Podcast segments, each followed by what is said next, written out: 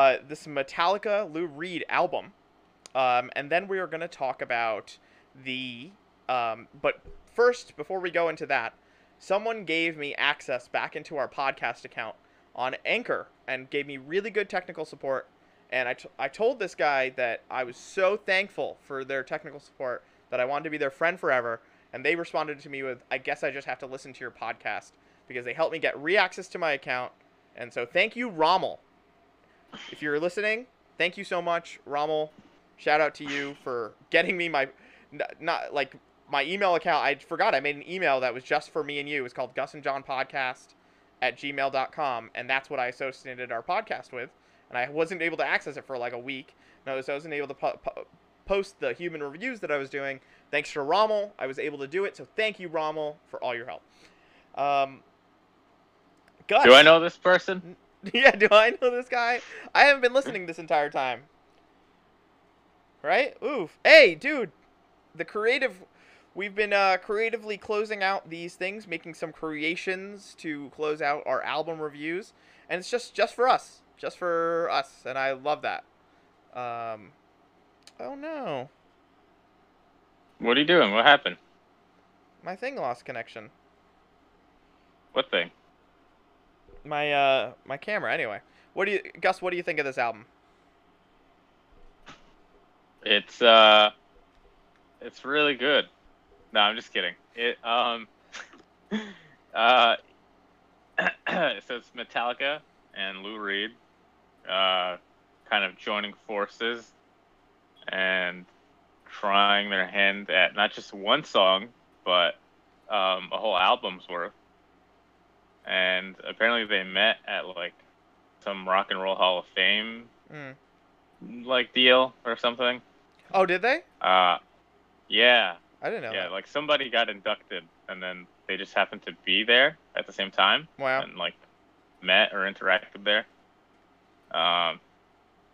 So, uh, you know, on paper, it sounds like, you know, you got a guy like Lou Reed who plays just kind of a lot of like hard rock, basically Mhm. from the late '60s and '70s Sure.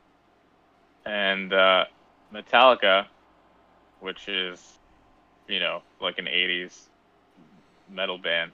Right. Um, yeah, they come together, and it, I don't know, it doesn't sound like it meshes all that well. Uh, it doesn't sound like they prepared.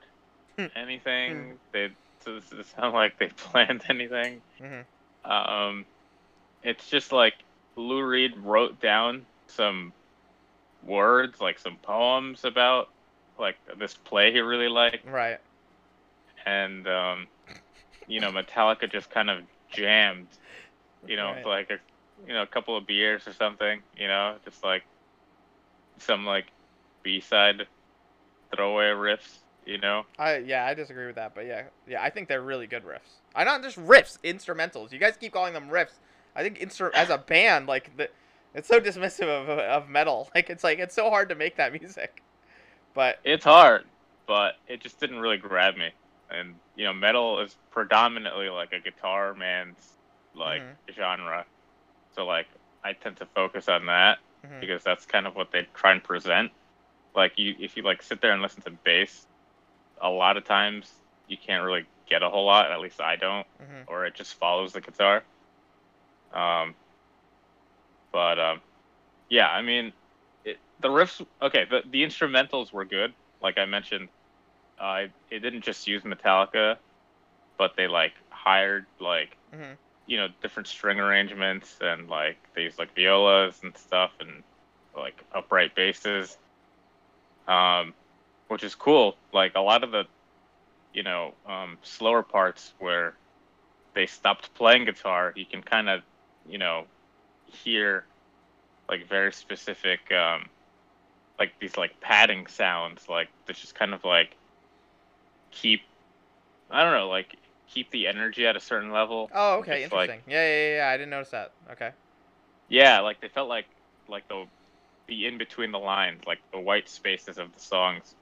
Um, you know, and it just gave gave it room to breathe. Like some of these, uh, weren't edited down, you know, like for like like a pop consumption kind of, you know, like they just their songs are like five to Oh. ten minutes long. oh my god.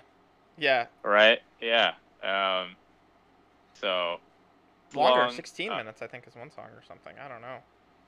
Junior Dad, I think the last one isn't it like thir- thirteen minutes or Something, something, like that. Yeah, it's super long. hmm or seventeen minutes. The maybe? last three songs of the album total out to 38 minutes. wow, Yeah. that's a lot. hmm Yeah. Um.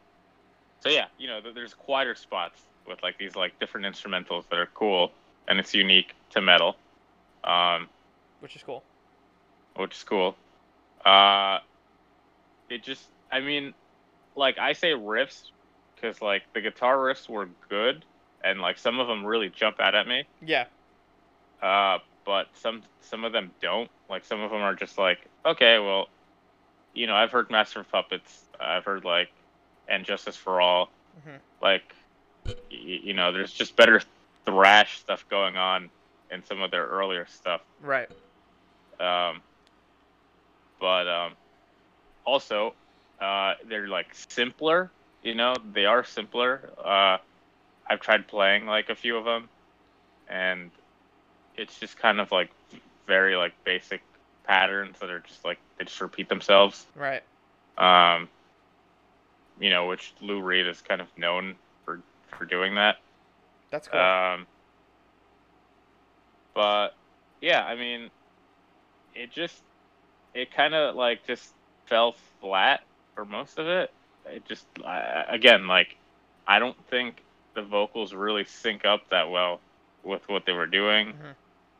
and I don't think any of them cared whether it synced up Mhm. or not. They're just like kind of like in the moment and like playing it live and just seeing what came out and not really like tailoring that down to anything just Mm. kind of like leaving it hmm um so you know i can understand the hate that the album gets but i think there's some like neat ideas in there Right. that are just like not solidified it's, it's just like really like a very sloppy thing to put out i think Mhm. um and i don't know like it just feels rushed like Yes.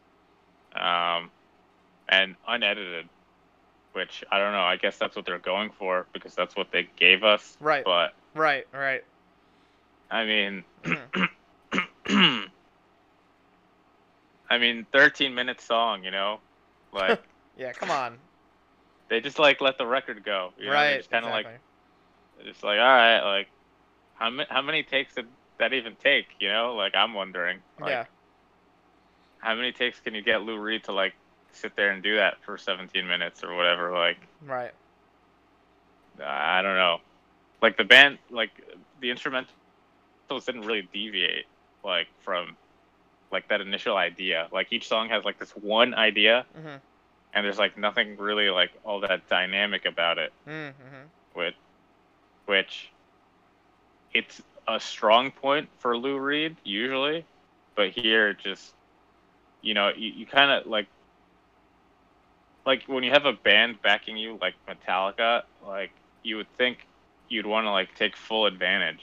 You know, like in some interview, Lou Reed said he had a lot of fun and that playing with them felt like being given a free Ferrari, right? Like you got a Mhm. free Ferrari and Right. you're just driving around. I, I felt like That's he got the Ferrari and he just went around the block. You know, like okay. didn't like take it to the highway. You know, like Right. you have Metallica, like it just it just felt undercooked Mhm. basically Take it to to Vegas. me. It just Take it to the take it desert. to Vegas. Take it to the desert. Desert. You know, drive, drive through that desert. You know. Yeah. T- Get it on the autobahn. Go. Yeah. It's clear like this was like a like a like Lou Reed like spearheaded this, you know, because Ah. to okay. me it feels more Lou Reed than Metallica. Interesting. Okay. Um I wanted that perspective. and Okay. yeah, and like they just kind of gave him free reign to, to you know just say whatever he wanted, and Mhm. um, just try and back him up as well as they could, trying to match Right. like it was like Metallica trying to match like the his like solo stuff and his Velvet Underground stuff, like just them trying to con- conform to like Lou Reed, to like his style. So, um, yeah, uh, it's just unfortunate. Like I I like both artists Right. a lot, Mhm. and um, it just they. I feel like they needed, they needed to just like workshop some of these songs a little Mhm. more. Just kind Sure. of like, it just felt, yeah, it just felt quick, and you know, I'm sure their schedules didn't always line up or whatever, Mhm. but I don't know. It just like if you were gonna have like, if you're just gonna f- have fun messing around with Lou Reed, like why even bother trying to like put it out? Like you know, like just jam with him and spend time with him, and you know what I mean. It felt like that's what they did anyway, and then Mhm. just hit record and however came out, like that's it. Like I don't know. There's no structure. It felt like there's no structure. And again, these are things I like in Lou Reed, but I don't know. I just this just wasn't enjoyable, really, for the most part. Um, and it again, I've said this a bunch of times already, but like it makes me sad that Mhm. that's the first Lou Reed album Right. I picked Right.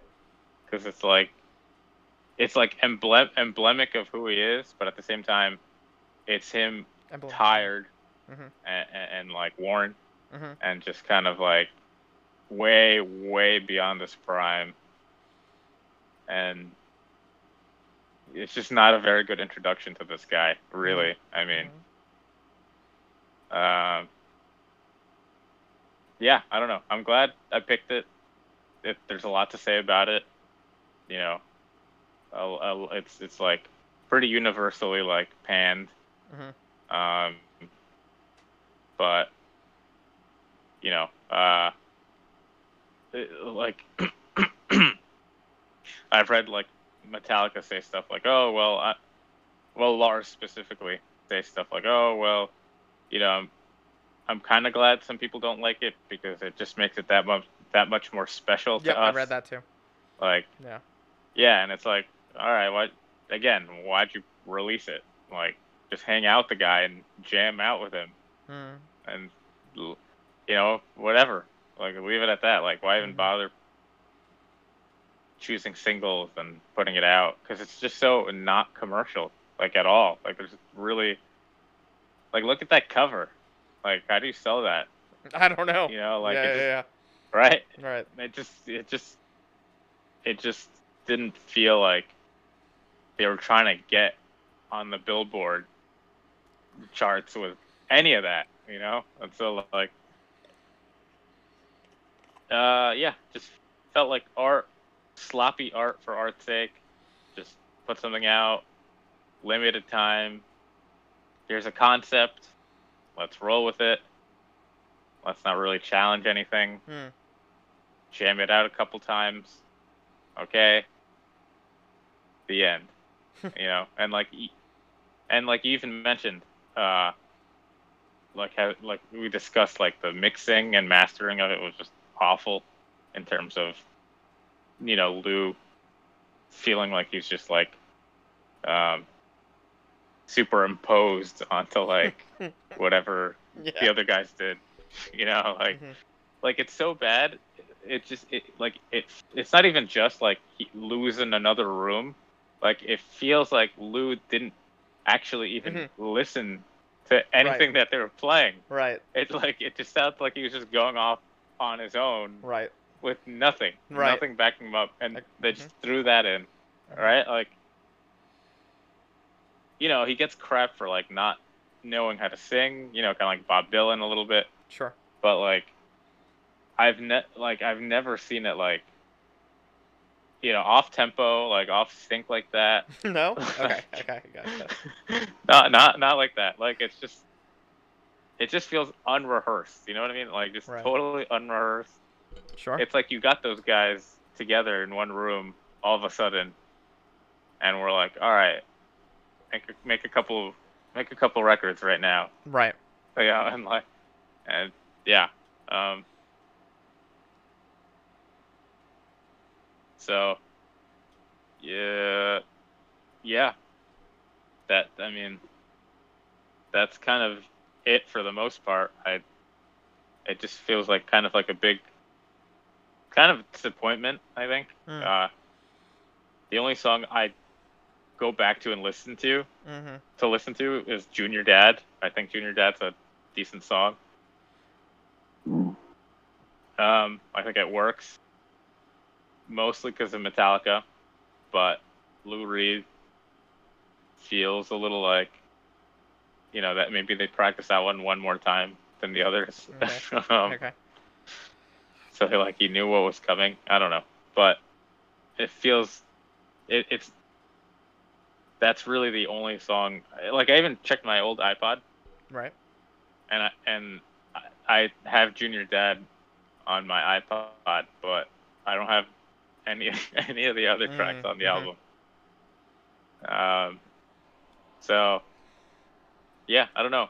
Uh, I kind of give Metallica props for like putting something out there, putting something like that out there, because you know they had kind of a string of bad albums that you know mainstream audiences and their fans didn't really enjoy, like Load and Reload and Saint Anger and stuff. and people people are just like, nope, no. people are like, no. Uh, so it's cool. It's cool that Metallica just went ahead and did that. You know, it Right. felt like that strongly about it. You know, they felt they felt that strongly about the work and just you know decided what the hey, right? We're Metallica. We're the best and most popular metal band on the planet. Let's just do it, I guess. Let's just put this record out. Who cares? right. And uh, because some bands don't bounce out of that, but I mean, if Slayer did something like that, damn, I got a call. Sorry. Sorry. If Slayer did something like that, Anthrax, you know, Testament, whatever, their their whole careers might end. You know, like people might just like Yeah. I th- I think it especially in that scene, especially because Mhm. it's so elitist. You know, like so elitist. Mm-hmm. I feel like Metallica is one of the few ones that kind of have a a little bit of wiggle room to yeah. Like cause like a ruckus Mhm. with within their own fan base. You know, Sure. um, because other bands just try to like adhere to like I don't know, like this is thrash, this is Mhm. doom, this is Mhm. death metal, whatever, and just kind of like hmm yeah, stay there. So, I don't know. I give him props for that. And um, Lou Reed, I just, I don't know. It was kind of just a big letdown, I guess. Right. That's okay. That's it. I've been rambling for a while. Um, yeah, what do you think? I mean, Mhm. you, maybe you liked it. yeah, maybe I did. Right. Um, I thought your written review. Uh, it, it's it was a lot, so I just I'm trying to recall it. Um, uh, and you know, I thought you put it really well here. You know what I mean? It, it helps me to like you you help me understand like Lou, Lou Reed a little bit. Okay, so a little background. Like I'm a like guess a Metallica fan. I guess I don't know. I mean, I don't really listen. I haven't listened to them in a long time, but they meant a lot to me growing up, and they meant a lot to me in my teenage years. A lot. Like they meant a lot, like a crap ton to me in my teenage years. And I don't think like Saint Anger, like it's still me. Like I like Saint Anger and I like their old albums. And then I liked like a couple tracks here and there off Load and Reload or whatever. And I like stuff off that whatever that cover album they did. Like that's pretty cool. Some of that is okay too. Like a track here and there. Like it's still songs I like more than almost all the albums we've picked before. Like like you know I mean. Even like some of mine. You know. So it's like they're like you know they mean a lot to me. Like they historically like I never. I, I, I don't go back to them very often these days too much, uh, but you know they meant a lot and like if the if I listen to an old song like from uh, even Saint Anger. Like it'll still bring a lot of emotion to me, so it meant a lot to me at the time. And I don't think it's bad. I think it's just like fine. It is. It, it's good. It's a lot better than some of the music that I've heard otherwise. So like I like Metallica, right? Um, generally, right? But like I didn't. They didn't grow with me too much. Like not that they didn't grow up as a band. I just I don't know. I just started listening to different stuff, and then um, like I got into Megadeth and whatnot, and I never went back to them. And then you brought this album out, and some of the riffs on this album I really enjoyed. So I re- so I broke down my argument into three points here. Um, but I don't remember what the second what the second point was. So maybe I'll just break it down into two ideas. So it's really un- easy to understand where I stand here. Um, there's and there's a central idea that underlies my entire thing, and I feel really good because this pick pick. Let me say this pick first before we go into any of that. This pick was incredible. This is a great pick, divisive, um, uh, shocking, uh, really like it takes you out of like the element. Like you know we're picking all these genre albums, like you know what I mean, like every so often you you you have a pick that's like a little bit like hmm like interesting like wow that I didn't see that coming. But like this one was like was like not just shock value but like an album. Like it's a real album and it's good you know what i mean? Like i tried changing things up a little bit with picking the comedy stuff early on even then i did that but i even i returned to that a little bit with daniel tosh which is cool and um and fun you know to do and then you up the ante and you really picked an album right that kind of i don't know okay so uh, it was a really great pick um two parts one thing. I don't know Lou Reed very well. You played me one song when we were driving a long time ago in the uh, uh, in your beige car, uh, one of like some Toyota, one of your old your old Toyota or something, your old Camry, and um, you know you played me You're like I love songs that have stories and like I don't really know that many songs that have stories other than like on Saint Anger he talked about being an invisible kid. No one sees what he did Yeah. until he did. An invisible kid. I think it's about Naruto or something. Um, um, uh, and then uh, so I don't really know that many story-based songs. Like if it's a story, it's not a story. I, I don't understand lyrics half the time. So, uh, but I can understand Lou Reed pretty clearly he's like one of those lyricists that's very clear in his word wording, and I respect that because that's pretty rare. And I respect being understood lyrics because then it's like, oh, lyrics kind of matter here. Okay, so I don't know Lou Reed that well.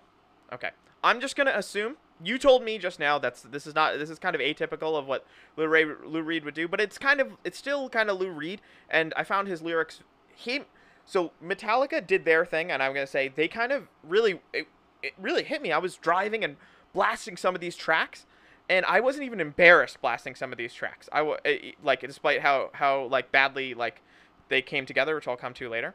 So Metallica did a really good job with some of the instrumentals on it. I was blasting them. I was right. I was headbanging, dude. I was rocking out. I was like, dude, I could. To-.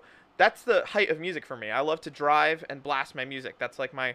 That's like my. I don't know. That's my Nirvana right there. That's like not listening to Nirvana, but that's my Nirvana right there. Yeah, yeah. Uh, you know what I mean? I, I love like just blasting a great track and then just like and just having that and just driving. That's like my favorite thing to do. And it, I was able to go back to that with this, and I was like, oh man, I haven't heard some good good metal in a while, like good metal. I forgot how talented these guys were, and I remember watching the some kind of monster documentary, watching them like the one guy like uh, like one guy throws out a riff. He's like he's like, what do you think of this? And then the other guy goes, all right then they go, then they go like boom, yeah. boom, and they work off each other, and then they just they improvise the stuff, and I'm like, these guys are super talented. Like they're super talented. Like they're all talented musicians. Like they're really talented with their instruments, and they know what they're doing.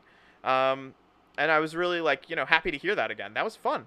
And so I think they really did it, and I think that Lou Reed. So this is so I'm saying this is the part one.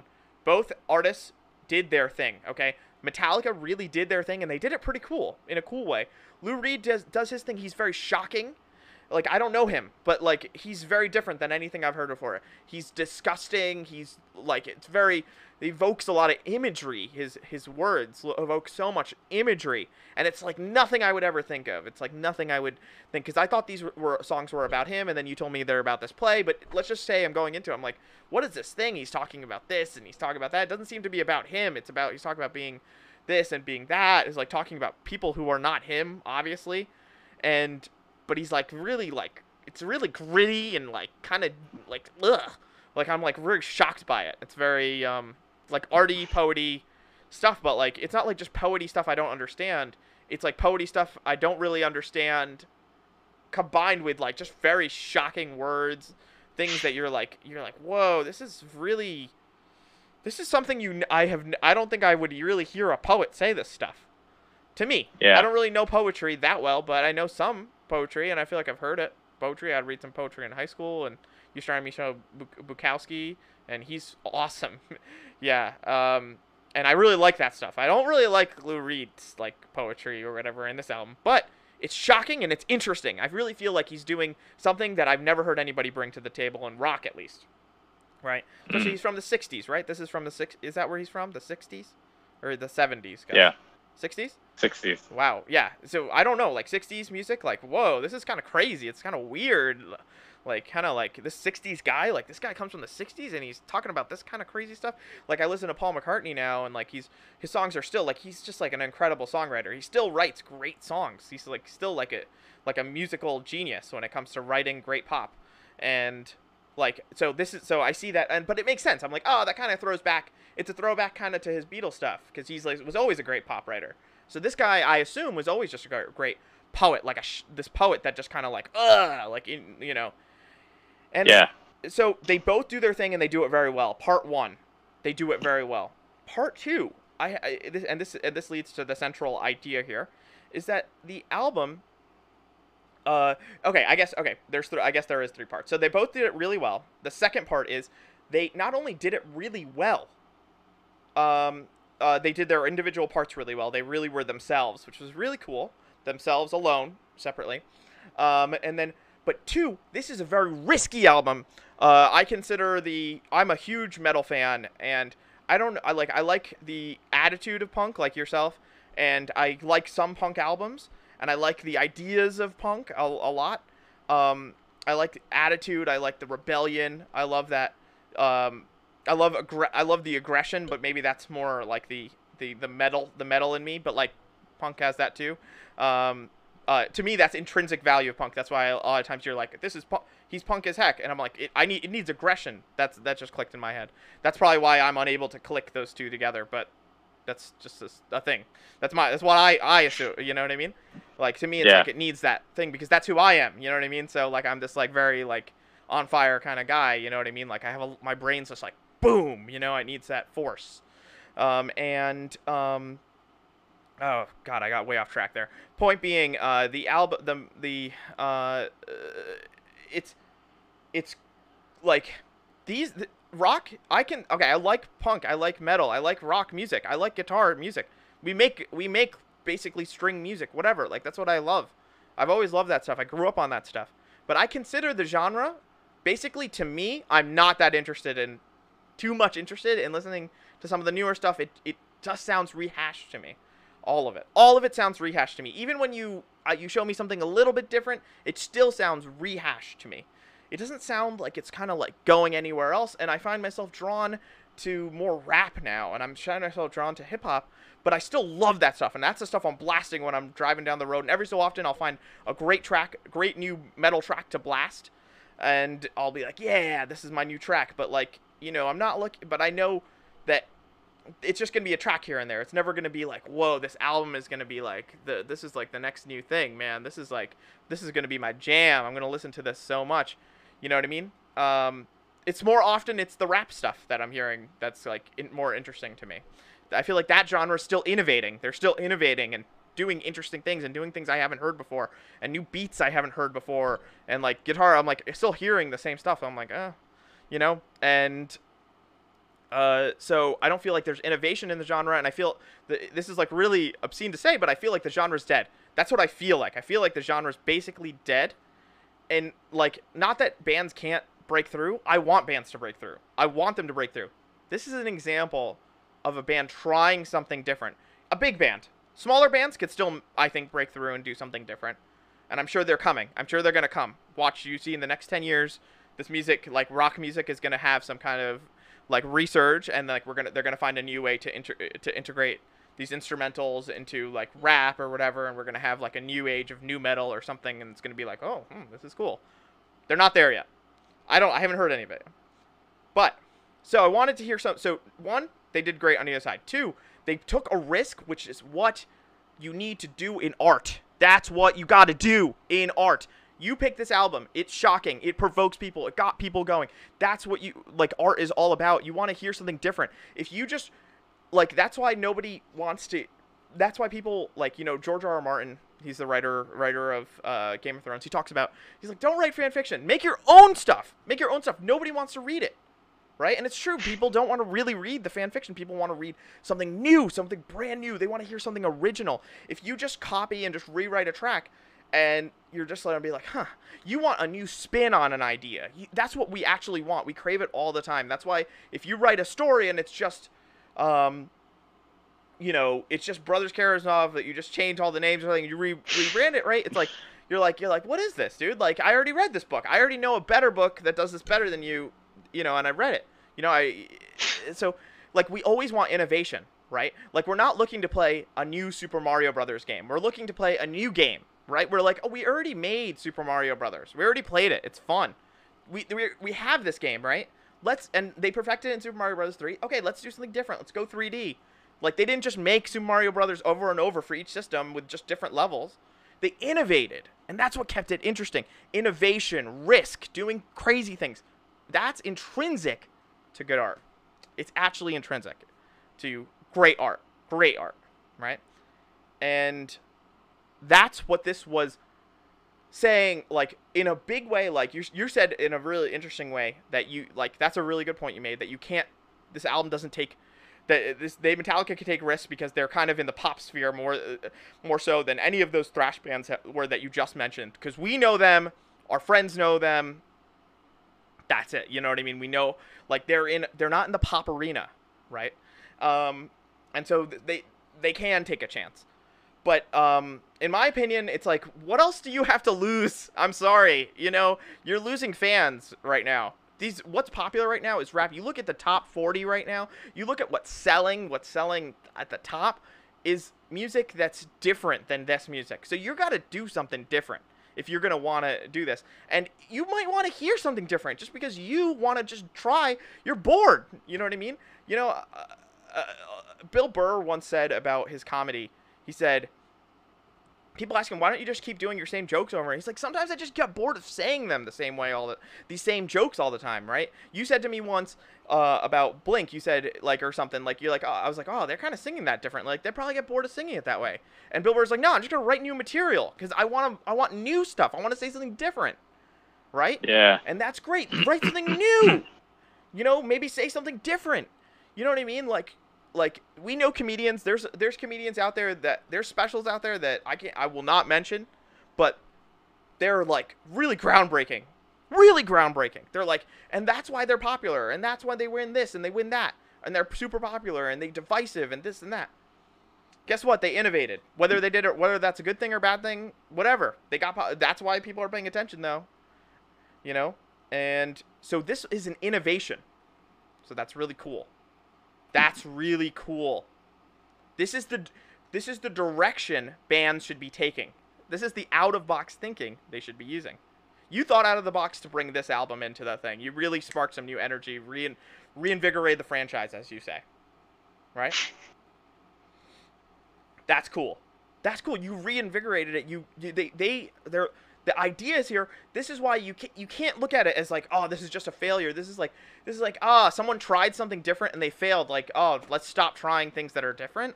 It's like oh i tried to walk once. Uh, it didn't work so i stopped trying. Like no like the idea is that it's a really cool idea. You could walk you could be bipedal. Like wow.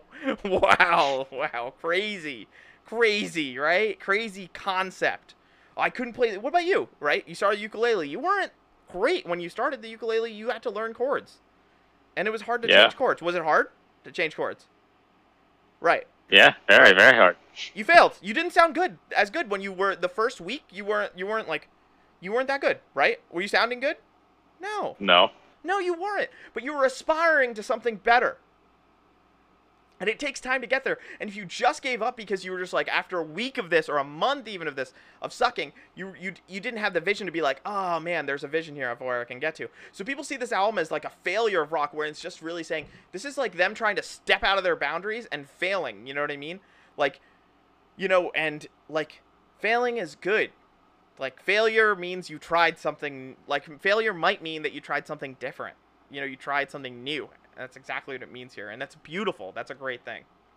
That's a great thing. That's why I'm so happy we're on today for this album to talk about this here because this is really important to me, and I think you did a great job picking it because it's it's exactly what Rock should be doing, and now because this didn't work, Rock's not going to do this anymore. All right, Rock, whatever. You know what I mean? We'll stop stop trying, right? So metal, it, it could like if they tried this and it worked, every metal band would be doing something interesting like this, some combo act with this, and they'd be following suit. All Yeah. those bands you'd mentioned. Am I ri- right? Yeah, Right? totally. Totally, they'd be doing this. You're, Like, go ahead, go ahead. no, no, I was gonna say like they would follow suit because like these guys paved the way. So it's like okay, now there's a there's a new path. You know, like there's a new direction, and these people were unafraid to pave it. You know, and Right. and, and, like they didn't have to do the, the the dirty work of it, like the risk taking part of it. Exactly. So, yeah, Exactly. Exactly. You know this in music. I know it in other things because I know other things maybe a little better than I know music. Like people, there was Mario imitations after Mario came out, right? How many? But what do we always remember? We remember the one who, the first, the law of firsts. There's a book, the 22 immutable laws of marketing. There's a law of first. The pers- per- person who gets there first has the advantage of staying in the person's mind because once you get in the person's mind first, you are there permanently. That's just how brains work, right? Brains, people who are there first, a lot of the time, stay first. A lot of the times they do it right, right? And people follow suit and they try to copy them. It happens. We all see it yeah, right? We're all imitating people who've always done. We're not like, oh, let's come up with this new thing, right? And so you know, this whole like, oh, crap on it because it's bad, it's bad. I hate that talk. That's why I like hate just talking about this over text. I hate it. I hate it. It Yeah. gets me angry. It's just like it's like, look, dude, this is artistic expression. This is people trying to do something different, and maybe they didn't try that well. But look at them. They're trying something different. They're trying to reinvigorate a genre. I love metal. I want to see it back. I want to see people like headbanging. You know what I mean? I want to see it blasting. I want to hear people blasting it down the street. You know? I want to see garage bands like just rocking out. That's what I want to see. Is I'm not gonna see that though, because like these, because people are like, ah, they tried something different, weird, too weird, too different. It doesn't even sound good. They didn't do a good job of it, but they tried. Do you see the idea of what they were trying to do? The idea is something that's that's never been done before, in my opinion. Yeah. From, my- from what I've seen. It hasn't. It hasn't. What other album sounds like that? None. None. None. No. None doesn't doesn't even attempt like it's like okay, so this is different. Okay, so I, I said the bands did a good job. I said the bands took a risk, and this is actually that's a really important thing that I said. That's really important to me. I'm really glad we're talking about this. You know what I mean? I don't want to be texting about this because this is very emotional for me. This pick was great, Gus. I gotta really commend you, dude. You really did a great job picking something here that was you don't always have to just pick for something for shock value but to pick something truly artistic is is to say something i think artistic yeah. Right. And it's funny, we just spoke about it last week. That's like what prompted that. Literally, Right. if we didn't discuss it, I wouldn't have picked it. right. You, if we didn't talk about collaboration and things being like because it's like kind of sad. We're sad you know? We like these genres. They're kind of gone. Every so often like you know our buddy will pick a cool album like dawn of the dickies and we'll be like woo cool. This is fun punk man. Like ah man. And we'll be like ah that's cool. But we know that we're not going to find many others like that because basically you know there's some other stuff out there but we've heard like all the great the you know you know you've heard mo- most of the great acts. Uh, and you know maybe you'll find some underground stuff later but nothing will be innovated now that's going to be like oh it's going to be a different genre. I'm almost positive it will be a different genre because that's where we see the innovation. That's where i'm seeing the innovation. I could be wrong. Tomorrow there could be 10 great punk albums that pop out. I don't know. It could be at the top of the billboard charts. I don't know. I don't know. Doubt it though right? We doubt it and I wouldn't put my money on it. Right, exactly. Right? So you pick something really artistic, and I think that's the kind of the point of Lou Reed, though, right? To do something artistic. I don't know him, but he seems like an arty guy. Uh, you say the word punk, I say art, because I think art takes risks, and I think that's actually different than punk. Punk is like maybe like you know about like just like boom authority, boom this, like boom this is what everybody's saying, but i art can be that too, is that way too, but in an artistic way rather than an aggressive way. You know what I mean? Um, that's how I see it, but I totally get the way you see it. it makes sense to me. But in an artist, as an artist, and I think that's how he sees himself. Um, it's uh, maybe that's kind of the point. Thirdly, so this thing sounds like crap, dude. So the sound thinks this thing sounds terrible, right? So this thing sounds all wrong. This uh, sounds terrible. I'm blasting it down the street. I'm just glad that I'm blasting it, but they can barely he- people on the street can barely hear me. Can hear the vocals of like da da da, because usually in thrash is like the you go and this is it. Yes, I I will go and you will die. Uh, uh, uh, uh. Okay, so people don't really understand the lyrics and of most metal they think they call it screamo they call like thrash metal screamo and i just stopped talking to them after that like they call everything screamo everything screamo this is screamo it's like you never even like i know they they've never even listened to the music i was like oh screamo and it's not screamo most a lot of them are not screaming dude a lot of times they're not they're Yeah, just no. talking right um which is what lou reed does right so maybe he does it better than than the way they right like maybe this is what they were Maybe he's screamo. Maybe he's screamo, right? Exactly. Is Tom Waits screamo? Like, come on, just relax, dude. He's yelling and he's kind of gravelly. Oh, that's screamo. I hate that. I really hate hearing that. Very dismissive. It's very dismissive. It's almost always dismissive of the music, and um, but it, it is what it is what it is. So, anyway, um, this album is terrible, and it's awful. It's really bad. But it relates back to like I mean it's bad, dude. Like I'm talking about being an artist. I'm talking about it. It's not good. That's why it's bad. That's why people don't like it, right? yeah. Yeah, some people don't like it. It's not it's not a good album. It's Those not, aren't good songs. it's not good music. It's not good music, right? no. Nope. That's the build up there to that idea that this is awful. Um, this is awful. Like there's, I literally listened to the first, ah, everything but the last. For I don't know, like I listened to the first hour ten, like straight on active, and the rest of it I listened to it while I was doing errands, and like I wasn't as as listening, and I that's why I kind of maybe didn't even get into Junior Dad as much. Um, but I enjoyed your creative uh, closers for that for those uh, quite a bit. Um, Oh, okay. uh, uh, I'm glad that we have those. I'm gonna go back to those sometime, just like them. That's why I like them at the end of the chat. Then I can just go ahead, listen to them, be like, mm, "This is fun." Uh, that was really funny. That made me laugh a lot. Uh, um, and so I, I'm sorry I didn't even get into those songs because I was like, you know what I mean? Like you guys use so much of my time already. It's offensive to me. This album is offensive, right? Because it's offensive to the fans, Yeah. right? Okay, Yeah. it's offensive on several levels. So I'm on my third point, right? Like about badness. Um, this album's bad. It's not good. It's offensive. I feel like Lou Reed either.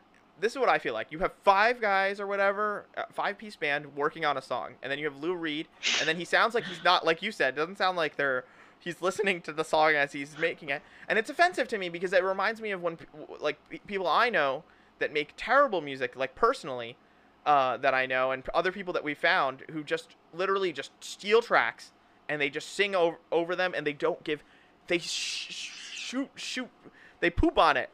They they poop on the uh, on whatever it is and they it's really offensive because they're not listening to the music and that's really because because music's about listening and responding when you're creating adding other tracks that's how i i listen with you like maybe they're all the tracks that we've made together aren't all great but i feel like they don't sound like they don't it always sounds like whatever no I'm trying to at least hit is trying to match whatever chord you're trying to play. And like I may not know what note in my mind like A goes to this, but like but I'm trying my best to like to to meet up with you, right? And that's how we've made music. And it sounds fine. You know what I mean? It sounds fine. When you're trying to me- me- meet and repeat, you know what I mean? We've made lots of songs like that with other people, like that. Just call it like you know, people respond, and that's how I think improvised music's made, but he's not listening to it. So I think Lou Reed is kind of like being kind of mean because it's hard to write metal tracks, and like like I, I feel like he's being offensive. He's not listening to the music, and I'm like, dude, come on. These guys are really talented. You know what I mean? They're not just talking. You know what I mean, You're a really good poet, but like they worked like they're really good musicians. Can you listen to Yeah. them a little bit while you're doing it? So it sounds offensive. And then maybe go back to it like Metallica could be like could try to you know, work their music to match him, but usually you lay down the vote you lay down the drums because that's laying down your thing like at least first you lay down the instrumentals because that's kind of give you the beats you know that's kind of your metronome so I, I to me it feels like lou reed's kind of crapping on it but the way that metallica kind of phones it in is that they, you and lou reed together so it's offensive to me this album is not only bad it is offensive to me uh,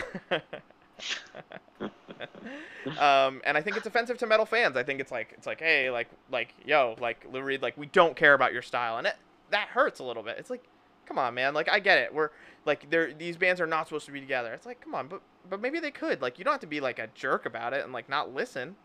Come on, listen Yeah. to it. You know. And so you know what I mean. You're, you it just sounds like oh, I wanted to lay this track. I wanted to do it. He wasn't that old when he recorded this, man. He wasn't. He's about the same age as as our parents were, are now, and our parents are spry. I dude, they're still like, they're like, this fast, this fast. Yeah. When I talk to my to to to either like your fam, I my fam, and they're our my mom and your dad are around the same age. They're they're around the same age as he was when he recorded this, at- maybe a little older, and they're like this. Boom boom boom. All right, I don't want to hear this like he was too old stuff. No, no, I'm not accepting it. All right. No, th- no. You and I know that, Yeah. right? Yeah, he like it's not a pass. I mean, he's fully coherent. He's fully coherent. Just because Like, he he knows sounds what he's doing. I- yeah, he knows what he's doing. I, I'm not. I'm not accepting that. I'm not accepting it. No. And Eh. okay, go ahead. No, say it. No, I was just gonna say like I feel like he didn't even like he had like these these lists of lyrics, right? And like they could have literally got on any of the songs that Right. Metallica produced. Exactly. You know what I mean? Exactly. Yeah. So it's like you really aren't listening. You don't really care. Like you just paste it onto anything. Right. Like, exactly. Doesn't matter. It could go to anything. Any of the lyrics could go to anything, except for maybe Junior Dad, which I see is like mixed a little better than the rest. Right. And so yeah. this is what it comes down to. We live in a world. We live in a different world. Uh, Technology was has always been growing. Bands, uh, people have to be talented. Still, like talented in their own way. Like you know, like they're talented in this way. They can sing. They could hit a note. They could rap really fast. They could do all that stuff. They could play their instruments really well. But we're in a growing techno- technological world, right? Where production is basically in charge. All right? You listen to I, I agree with you. right? You listen to Top 40, it doesn't sound like the stuff we record in the garage. I'm sorry, it doesn't sound anything like Sociopaths. It does not sound anything like that.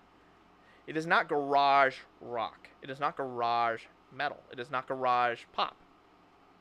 It is not. It is clean. It is perfect. It is tuned. It is it, it's it's synthetic beats. It's synthe- uh, synthetic sounds. It's like uh, everything is curated to perfection using these wonderful by wonderful producers. And these pop artists, they give their stuff to them and they're like, "I trust you. Go ahead. Make it great." You know? And they might be they're great. They're great. These pop artists, they could do a live show. You know, they do their thing, but what's what gets popular is these is their tracks. They're not recording the live tracks and putting them on putting them on the radio. No, no, no. They're not. They're not. They're taking these producer made, cut, perfect, you know, to perfection sounds. These extremely digital sounds. That's it. You know. Yeah. y- y- Okay. You have millions of dollars on both sides. You're incredibly popular bands. Thir- this is the third point. So it's so bad, but they had the choice to make it better, and they and everyone from the the staff who worked on this album to the producers to Metallica to Lou Reed to whoever was in charge to their management let this go. And they could have said all right take take $20,000 pay that producer to clean it up.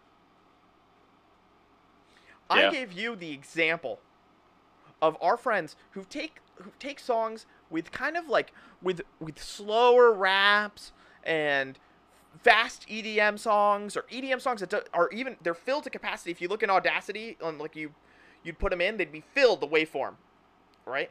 And they're able. Our friends are able. Like one guy is able to take that song and mash it together with another vocal track and speed it up, perfectly line them up, and create mashups of these songs. These songs were never made to mash up, but he did. With And by himself. With nothing. You pay a t- guy twenty thousand dollars who knows this stuff, that knows Pro Tools, that knows Auto Tune, that knows Cubase, that knows some DAW. Let him sit in a room and col- and fix up the these these lyrics. You you can make it noticeable, a noticeable auto tune. Using any rap song now that is like that from the from the new wave of rappers, the SoundCloud rap generation. They're they auto tune all their stuff. All the stuff is auto tuned to sound a certain way, right? In the from the SoundCloud rap people, like that's a very specific genre. Um, not all rappers are like that, but some do, and they fix it. It's all made to perfection, right? Because maybe they they, they want to make it more listenable, not sound like just like everything else. And Yeah. They're great rappers in their own right, but they want it to sound more sing-songy, like like the music they that we grew up on, the Blink and stuff, you know, like you know, uh, and it works. Uh, you know, Yeah. Old Town Road is a hit, huge hit. I love it. I love Juice WRLD, I do. I love um, Lil Nas X. He's awesome. I listened to a little bit of his album. Great stuff. He's doing some really interesting stuff. Old Town Road was a genre crosser. Genre crosser worked. Hmm. Oh, sometimes it could work. Yeah. Oh wow. It could work. Wow. Well, guess what? Production. Those are that's a produced song. Somebody worked with those guys to put them together. Okay. Billy Ray Cyrus. I'm, I don't know if he was like, oh, I'm clawing to get the, get myself on this track. Management. People work together. Nobody on this album. Nobody in management. Nobody in the production staff. I don't know who was in charge. You know, we you could blame anybody. You could say, "Oh, I know this. I know the drummer of this band. I know the singer of this band." I don't know who's in charge, but somebody's in charge, and somebody messed up because somebody could have fixed this up. Last point. This could have been fixed perfectly. This could have sounded awesome. You could have made it really noticeable, like a really auto-tuney sound. You could have made it not noticeable if you got a really good producer, and you he's sitting in there and he, he knows how to click click click click click click click speed up speed up stretch out like blow it out whatever they can know they know these guys are so good now right they're so good and they're really the mus- uh, uh, they're a huge part of the musicianship right now at least half of it of Yeah. tracks people don't give them credit they don't get credits on songs but they're so important It's everything. Like Old Town Road wasn't like a garage rock song. Yeah. right, right, right. like it makes all the difference. Seriously. No, no pop album is. No pop That's why those is. pro. That's why those programs cost an arm and a leg. right. Buy, you know, like there's a lot to it, So much and you need it. like, yeah, and you need like really good processors, like really good computers. Like yeah, yeah, yeah. it's yeah. I mean, there's a reason you could pay like twenty grand to master one track, Excellent point. you know, or more, much more. right. Like, sorry, I, I have kind of a sore throat. Actually, I don't think that's good. I don't Maybe think the that's album good. gave it to you. um, drink some water. Um, I know. uh, you know, we know that. Listen to all the pop that's out now. It's not garage pop. It's not recorded. Maybe some of the stuff that was older could have been sounded like it was made in a garage. That was in the 90s, maybe. Maybe. You could even hear it back then a little bit. The production kick in and the and the and, and you could hear the the echoing on the on the vocals. You could hear overdubbing. You could hear some of this. Maybe you didn't even notice it, but you could kind of tell this is not a natural sound perfectly. It was always growing to this, but the the growing role of the producer as a huge part of the music. That's why people aspire to be producers now. People aspire to that. Like people want to be producers. They call about being rap producers. Uh, Kanye West is a former rap producer. Hello, hello. Okay Yeah. producers are important. Don't dismiss them. And people do, and it's not like a very thoughtful thing to do. If they if they were to like sit there and read about how their music was made, they would know that you know, and you sh- you should you should because You know, you should know. It's like this one person. Like you get one pop artist. You know, and I, uh, they are really talented in their own right, but they have producers do it. You know, I listened to the latest Taylor album, end to end, and that album was not recorded in a garage. it was not. yeah. It was not. It was her doing her thing, very different than what she's done. Very like there's no pop songs on it, but it's produced. It's produced. It's cleaned up. It's recorded very well, and these recording technicians are great. These recording engineers, you know, the recording engineers, the production people. These guys are great at what they do. They're half the music to me. Maybe a quarter, at least, but that's still a lot. You know? And they didn't they, nobody said anything on this album. I want to go i'm going to give you one last point on this gus to, to illustrate my point here.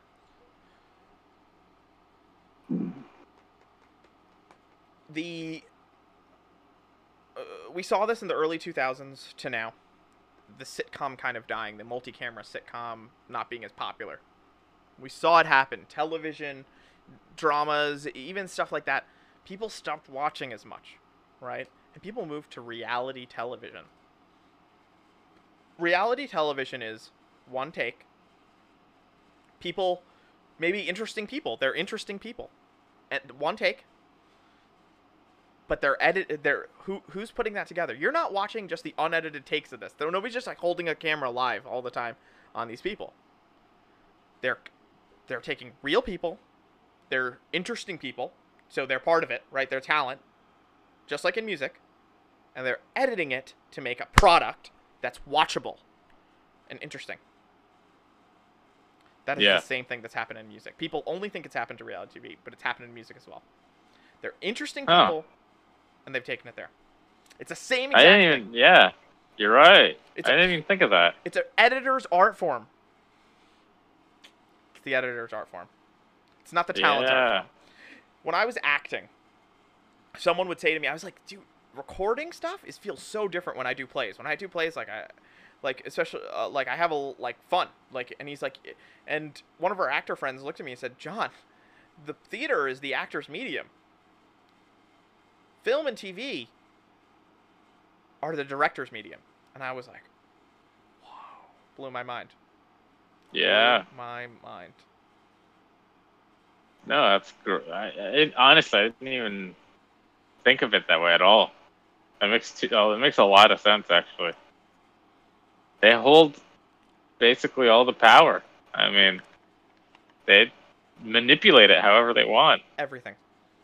Everything. Yeah, you have interesting people, people who do things that are different. You have talent. You have talent, you have editors. Computers have gotten, you were mentioning this, computers have gotten to a place where they're so powerful.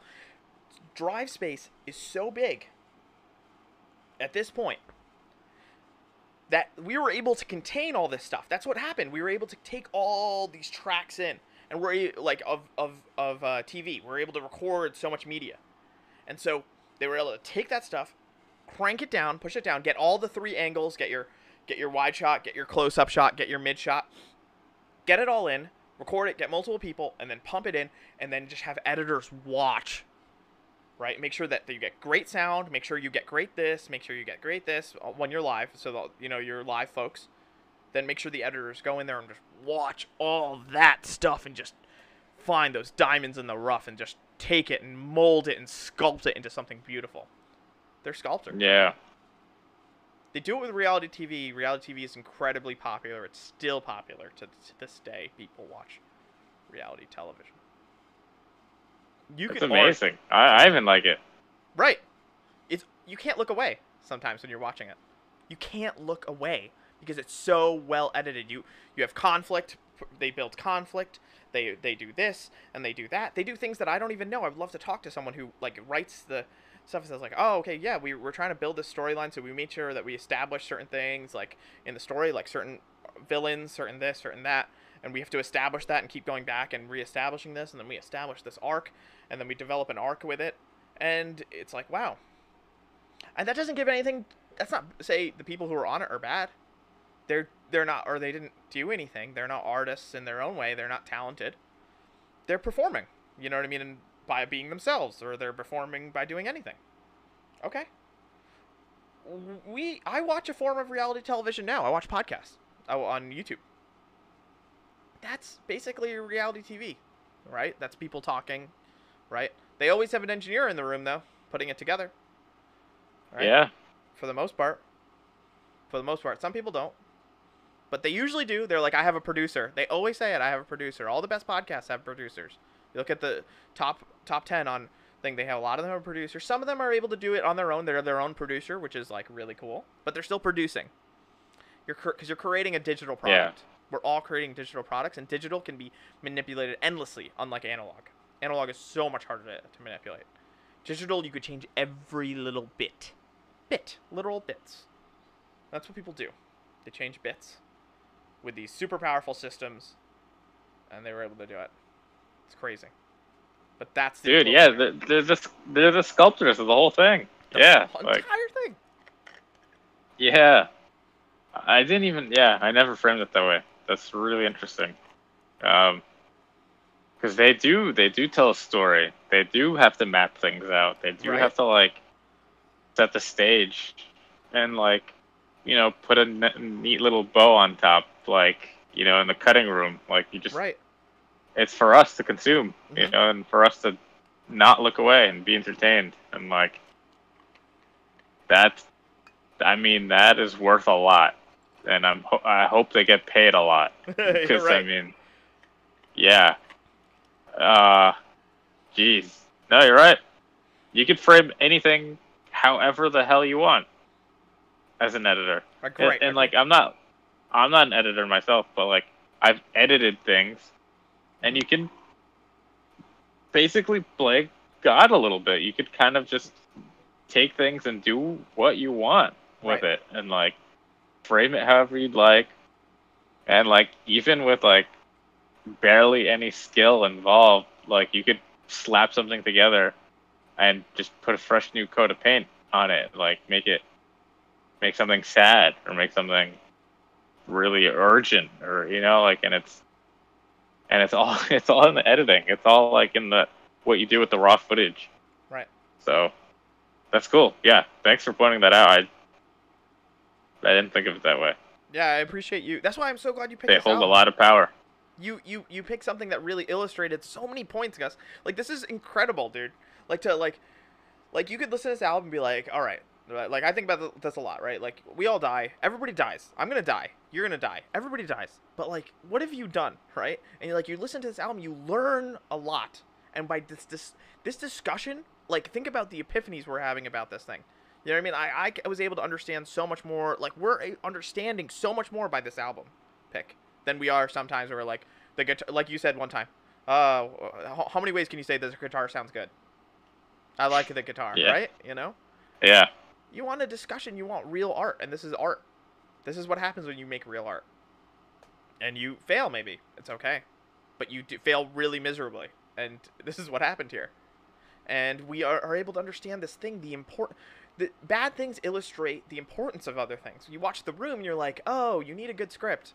Oh, you need to rehearse.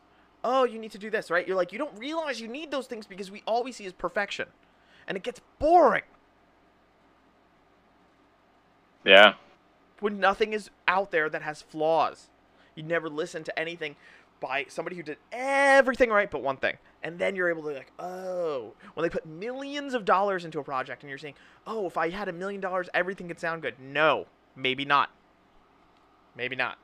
Maybe the room isn't good, right? It isn't. But it's endlessly watchable, right? You're like, "Oh my god, what the heck?" And Yeah. you know. Yeah, that, that, that reminds me of um, actually Dostoevsky. Uh, Right. Like he talks about that in um, uh, the smaller book, um, notes notes from underground.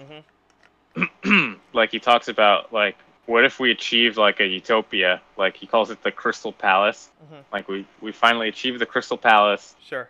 and, and there's like it's just perfect. Uh, he says that he argues that even if we attain that, there's going to be like the one guy who's going to just break something just to know that he can break it. Right. You know, just just right. to know, just just to see what that looks like, just to Right. see, like, you know, like to be to be flawed is to be human. You know what Right. I mean? Like, I think mm-hmm.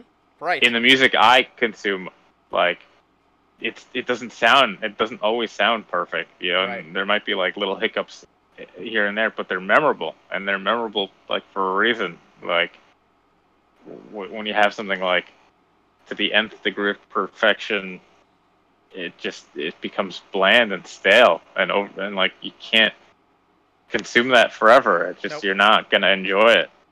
Um, so I think the risks are necessary, like Completely. For entertainment, like for just the the advancement of art. Like I, I think it's just it's like a pre, it should be a prerequisite, you know, almost Mhm. just kind of like to take a risk. Like right. you're right, it's intrinsic to the art itself. like it's yeah.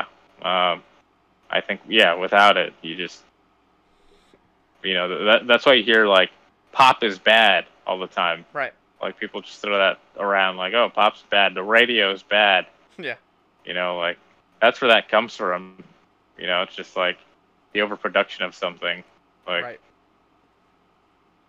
it doesn't take risks. You know, it's just safe material. Mhm. Like it doesn't work. It doesn't always work. You know, like you said, you throw millions of dollars. You're not guaranteed anything. Right. Like, um, so I'm so glad this album even exists. Like, we're still talking about it, right? Like, we're not talking about load or reload Nope. right now. No, like, we're not. Mm-mm. No. Um, I think this is an important album. I, I, it even got the other guy in our group to discuss a little bit. You know, Yeah, he even right. said like, "Oh, he's like, uh, this album might sound better if they did this." Right. You know, and that's an idea. Like at least, you At know. At least. Um, but yeah, I don't know. It's hard. It's hard for me to just ultimately dismiss things as garbage. Like I always try my best to Right. like, you know, like viscerally, like in the moment, just like in that initial listen, I might feel like, whoa, Mhm. bad. But I don't know. I try to see. I try to put myself in the shoes of like what the what they Mhm. what they what they want the audience to absorb from it Right. and like even if i don't personally like it i just try to look at it with like an open mind Mhm. e- even if it's not my thing uh just like the way it was intended like intended to be listened to um but yeah i'm just i'm just re- very happy that they even got together and even just did this thing like Yeah. who cares right That's like awesome. it didn't tarnish anybody's reputation. Like No. nobody died. like no. You're fine. it's You didn't hurt anybody. Yeah. It's art. You're actually doing art for once. That's cool.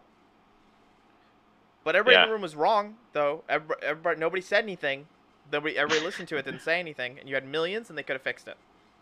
They could have fixed it. yeah, And that's that the- could have sounded better. that's it. They, it could have sounded great, but it's art though. That's another thing. It's real art. I like that. That's been a while since I've listened to something that I can say that for. Like, oh, this is art. This is really art. This is uh, somebody trying something different. And you're right. I'm so happy it happened. I'm so happy the room exists. Right. In a similar way, it's a little different, but similarly, I, I'm happy it exists. It, it's kind of like the room the album kind of a little bit you know? Hmm. and but like instead with these titans in it. And like wow this happened. And it's sad because they, because they did it all wrong and they had millions and nobody in the room could say this sounds bad. And somebody knew. Somebody knew. I don't think that everybody was just brainwashed maybe everybody thought this sounded great. I doubt it somebody knew this doesn't sound right. And if they had an ear, and they do have an ear, both these artists have produced albums that people like.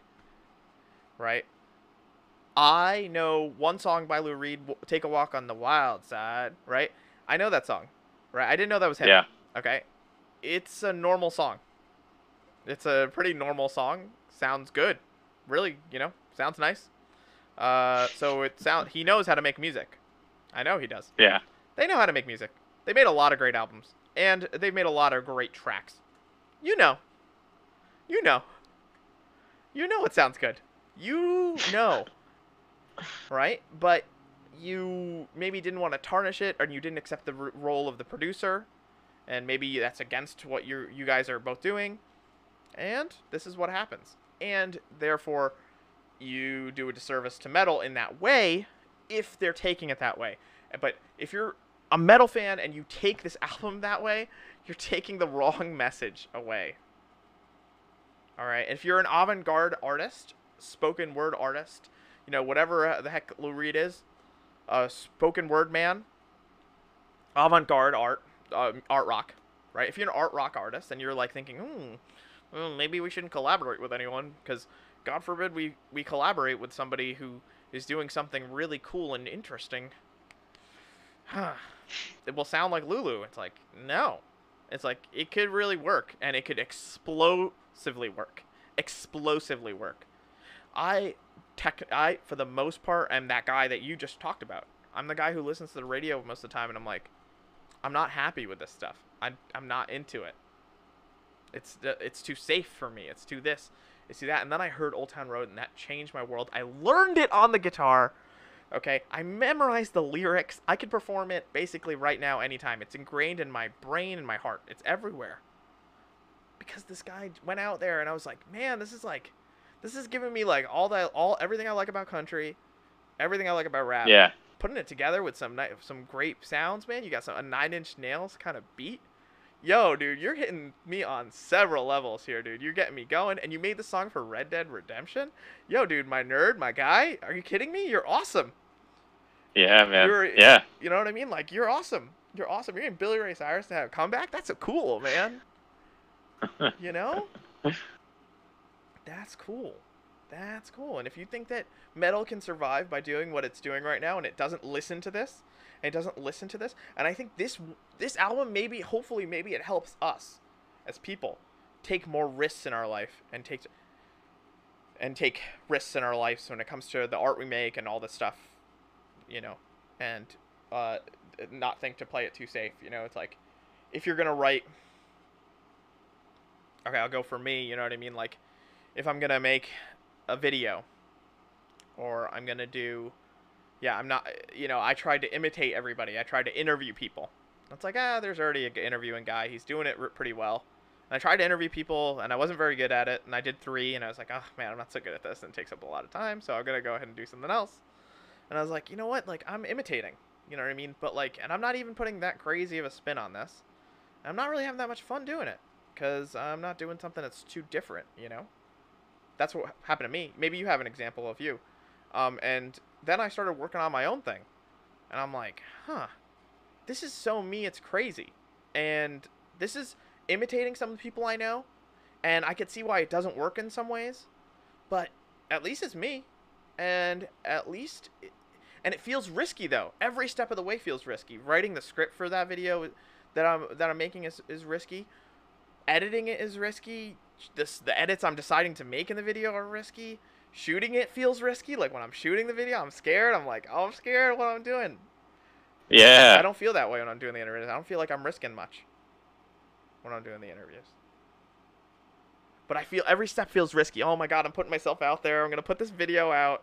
It's about Yeah. this thing. It's weird. Oh, the script is not so great. I but I shot it already, and I need to edit it. I need to make it work. And it's like I'm scared to finish it, and I need to put one little last touch on it, and my video's done. I, it's, I finished editing it after like a week or so. Whenever I showed you that script, and I finished basically editing today, and I have one little thing to shoot for it, Oh, uh, cool. and it's done. And I worked so hard on it, and I bought Prem- I own Prem- Premiere, and I uh, technically, I mean, I, I, I subscribe to Premiere. I have Adobe Premiere. I learned it a little bit, so I'm like I'm a little bit okay with Premiere. I'm okay with it. I'm not great. But I Wow. edited it. Okay. like crazy in Premiere. That video I made for the creative closer was was made partially in Premiere because I made the the slideshow in eh, the slideshow. They make really good slideshows on iMovie. because they auto kind of like do the slides. I had to just fix some stuff so it was focusing on the the parts that I wanted to focus on, the face uh, of the person who I used in the slideshow. Um, and then I put it in uh, in in uh, Premiere, and I got good at it. I, I, I, I saw in Premiere that you could do this thing where you could the the slideshow was too long, so I sped the slideshow up.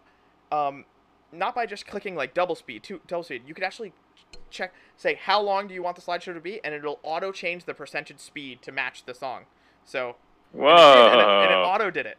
So I said, oh, I want Wow. this to be four minutes, 22 seconds long, and it was five minutes. I said, okay, that that is equal to 122%, 0.99925. Cr- cr- crunk. Oh. Zoom, zoomed it down. Boom.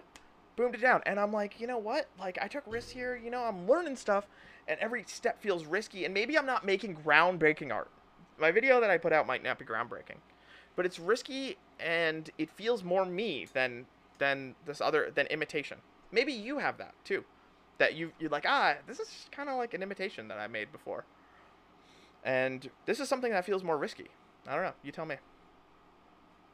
Yeah, I, I was telling you the songs I was writing. Yeah. Um, yeah, like that in itself feels really risky, risky. right? It's a little Yeah, scary. yeah. yeah, yeah, yeah, Yeah, I'm just- a little like, uh, oh my god, I'm a little scared. Yeah, yeah, yeah, yeah, I'm getting. Yeah. yeah, yeah. It's the same Uh, feeling though.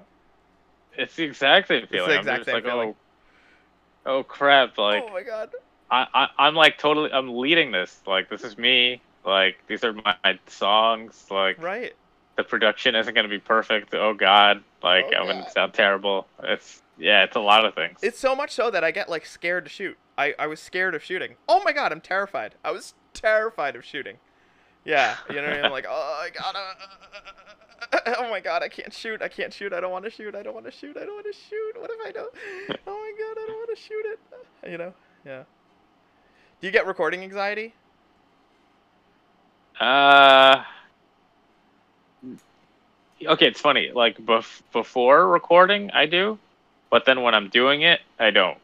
Yeah, that's Like, what, yeah, so yeah, yeah, yeah, yeah, that, yeah, Yeah, yeah, so yeah, it's, yeah. it's it's it's all, it's all the, the the pre-thinking it. Yeah, of course, and, yeah, and yeah, then, yeah. like, that's what I mean. yeah, Yeah. yeah, yeah, yeah, freak out. and then and then and then you're in it. You have no choice but to just be Right. in it. Like The worst just- part is if you have to gotta- record something later, because then you're like, oh, I gotta think now I gotta get the anxiety back. like my final part that I gotta do, but I, luckily it's only like a couple seconds long, requires no editing, and I'm just gonna, but it's, and then I'm, I can put it out. That, but- that's cool. That's cool. The thing with uh, Premiere though. oh yeah, that- yeah. How sick is that, dude? That's Yeah. awesome. I just was like, Uh. go ahead. I'm sorry. I'll tell you why I got it. Yeah. I was I was gonna say I, I got to get myself Premiere. You know, for the two videos that I edit per year. right, right, right, right, right. So it gives you a seven day free trial if you want to try it out. But it is it can be a little something to learn. But you learn, but like, you know, whatever you use is fine because you do a really good job with it. Um, but like, hopefully, I you know I want to just get better at it. Like it just feels good to get get better at it.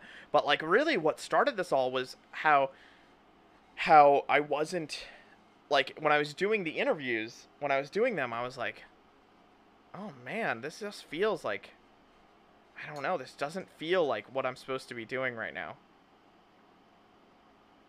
I gotta do Wait, something. wait, the editing part? When I was I was doing oh, oh, the interviews, oh, the interview. Oh, oh, yeah, with the people, and I was like, and got folks on, and I'm happy I did them, and they're and and they're interesting, but they just didn't feel like I was like, oh man, I'm gonna, I'm, this is the time I have. I don't have that much time to do stuff. I have very little time. That's what it's a big anxiety I have about stuff too. It's like, oh, I don't have that much time, and I'm spending, and I probably maybe I'd keep doing this if I had just like extra free time, like maybe more time to do stuff. But I only have so much time, so I, I gotta like I'm not getting my message out right now.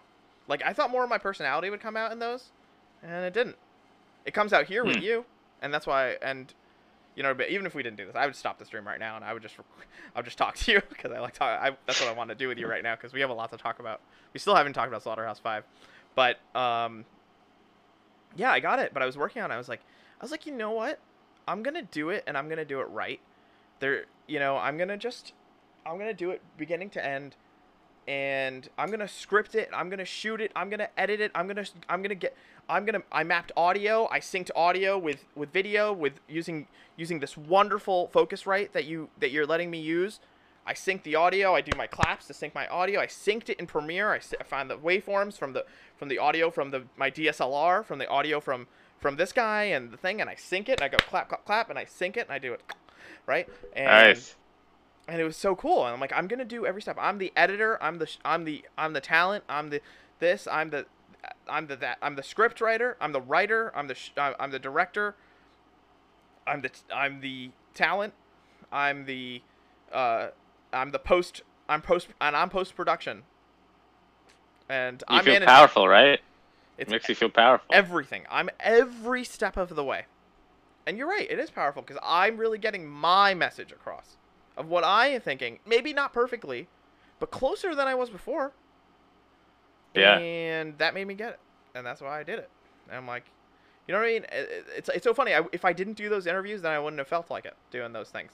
And I'm like, why didn't I just start doing this earlier? I don't know why I didn't start doing it earlier. I just, you know, I think that a large part of my life, I just really didn't want to be the editor guy.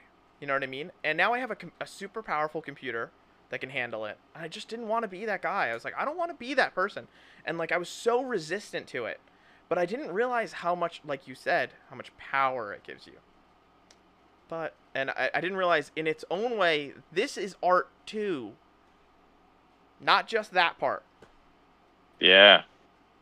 You taught me that just now, a few minutes ago. it's a form of artistry, you know what I mean? It's like it's like you're the right writing is artistry, like deciding what the what you're gonna post, cut cut up a film and make it. You know, people are people care about the way movies are cut. You know what I mean? Like what makes the final cutting board. You know what I mean? And what the movie what's the movie that comes out. It's only movies are only an hour and a half to two hours long. You know what I mean? Like there there's a lot of stuff that's cut. They shoot for a while, and so Yeah. you know what I mean? Like, what are the who's gonna do the graphics? Who's gonna do that? Who's gonna do that? Who's gonna do this? And you're just like, each video is a short film. That's how I'm seeing it now. Like, it's a short film. Treat it as such, and it'll be a product you're proud of, rather than just being like, oh, I'm just crapping stuff out. Like when we were doing the stream, I was like, this is like not something I really like before. Like this is a podcast. It works. It's once you know it works, and then like it's but it's important to do stuff outside of it. You know what I mean? Like it's important that you're making stuff outside of this. You know, like it's like it's not interesting just to be like people. To me, it's not that, that interesting to be just two guys, me and you talking. It's like, yeah, we're talking, but we also also have other projects we're working on that are representative of us. So we have more to Yeah. say about these things. So, but yeah, but you're right. It gives you power, and I didn't. I resisted that my, my a lot of my life, and I shouldn't have, but I did. I did because I didn't see the power in it, and maybe I was making the same mistake they are. I'm not seeing the power in the produ- the producer. I'm not, right? With my previous work, because I'm like, I had one video that I edited really well in the past couple of years, and it was really hard to edit because my computer was really slow when I made the Rises video. And I ended up getting like a thousand views, and I was like, whoa, that's kind of cool. And I was kind of happy with it, and it was fun. I'm kind of happy with it. There's pro- things that are wrong with it, but like, but it was the best I could do with the computers I had. It would like mess up sometimes when I was putting the graphics in, just like, and I wouldn't even know what the final finished product was gonna look, look like sometimes. But I worked hard on that, and then I stopped because it was so hard to work through that, and I was like, and I was like, oh, I don't want to do this. I just want to be, you know. And I was tr- trying to do a daily thing, and I'm like, no, stop treating it. That's that was another thing. I was tr- putting these time limits that were way too short on myself. We always talk about deadlines, and so all Yeah. this stuff, you know what I mean? And like just like this album, it's like maybe they're just like like no, give editing the same care that give it the love and like t- they give it the TLC right, tender love and care or whatever that it that it needs, and it will repay you. It will pay repay. You know what I mean? Like it uh, in a lot and tenfold maybe. You should become an editor. You should like Right. learn just the editing. in, i- just editing inside and out. Like learn learn the program, and just get really really really good at that. Right, and not do anything else, right? And just edit and go on Fiverr and just offer to edit people's videos. Yeah. It's funny, once in a while, like rarely I get asked to edit something for someone. Once in a while, not that often. But I do get asked to edit some stuff and it's fun to to like when someone asks me to do an editing project. And yeah, you know, I like like the video you made like you made that awesome video dude. Like you made that sick video where it's just you playing with your like all the different instruments. Stop it. Uh playing all the different instruments like playing alongside yourself. That was crazy. Yeah, that was a lot of work. Uh, and hard to do right? And, And- things were kind of me- messed up right a little bit right? You like you had some computer problems like i did. And now you Yeah, have a sick was like computer you- so you can do whatever you want. Uh, exactly. Like I I had to use my Switch to like l- listen to the song, and I'm like, right, that's- that's what Ugh. you did. yeah. It's just like, it kind of reminds me of my Rises video. It's like, it's, except better. Yours video is awesome, and my video is cool. Uh, but yours is awesome, and I'm really. I think they're kind of similar in that way, though. It's like these, like this attempt to make something really interesting, but like our tech is like really limited. oh yeah, was And we- I, never again, and we never again on that laptop. we Yeah, pushed ourselves too far on it. You know what I mean? We pushed ourselves too far too fast. Like the like I was doing. I was trying to attempt daily vlogs, dude. jeez. I No. wasn't on that level, man. I just was like, and I don't even want to. I want to make if you treat it like a short film, which it is a short film. It is. That's what YouTube is all about. That's what videos are about. They're short films. You got to do it right. Also, nobody watches short right. films. The, but if, you- if YouTube No. videos are videos that people actually short films that people watch. So they're just not arty. They're just not arty enough to be considered short films because of because of snobs. But like you know what, they're a short film as anyway. You watch any of those videos, you could go back and be like, wow, that video is incredible. You forget how seamless the editing is and all that stuff, and you're like, that's better than any short film. Like the people actually watch this. So Yeah. Uh, you're right. Now I want to talk to an editor. That that would be an interesting conversation. I want to talk to a, somebody who edits reality TV because they I feel like they have an understanding of TV that that someone else doesn't. That like they just understand like the the makeup of a story, what makes something compelling or not. Like what do you do to make this all these things compelling, right? You did such a good job with that editing on that video though. That was so fun. It was so interesting and it was so different. And you risked. See that was risky too because you're playing every instrument. Like you don't know if it's gonna match up. You don't know if it's gonna work. You were super unhappy with it too. But it was like, that's one of the coolest things you've ever made, Gus. Ever. Thanks. Thank you. I I literally picture it in my head. I'm like, oh, that's awesome. yeah, I'll, I'm I'm more willing to try that again now that I have Aw. Andy's GWB PC.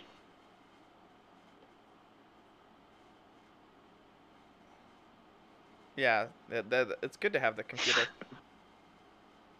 Yeah. Yeah, it's just yeah. I mean, I couldn't even with the laptop I had running. Like if I couldn't even preview. That was the pro. That was a real problem. I couldn't preview like all because it, it's, it was like five or six different tracks. Or I something, know that's right? what I was having trouble with the preview. Yeah.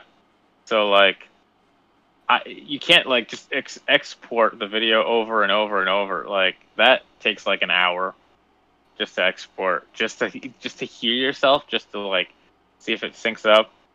It it was a nightmare. Oh my gosh. Right? just just that. Yeah. But no, it'll be cool now with the PC. I'm gonna definitely. I'll I'll- think of something.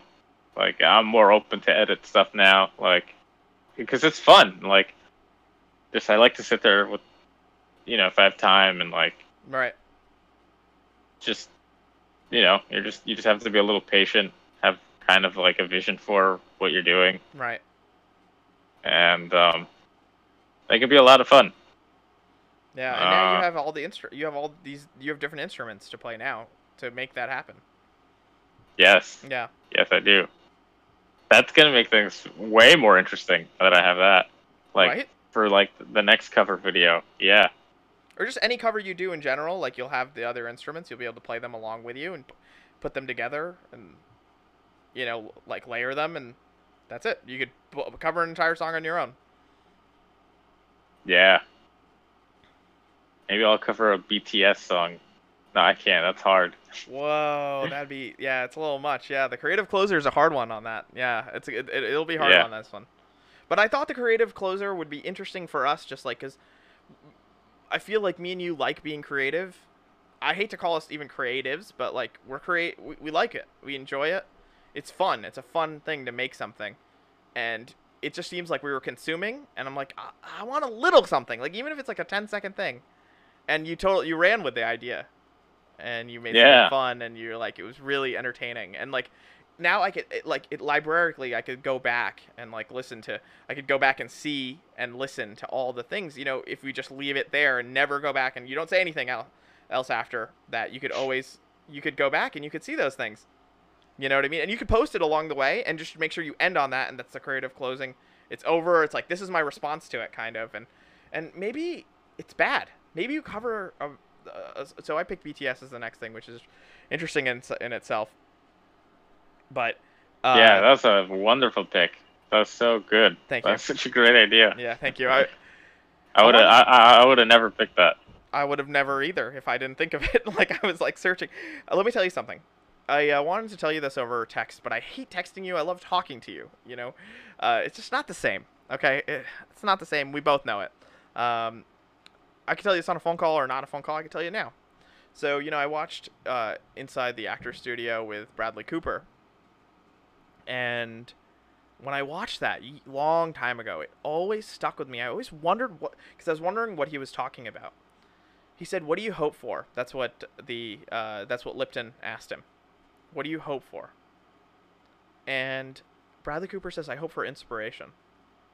And I was like, "What? What is he talking about? He hopes for inspiration?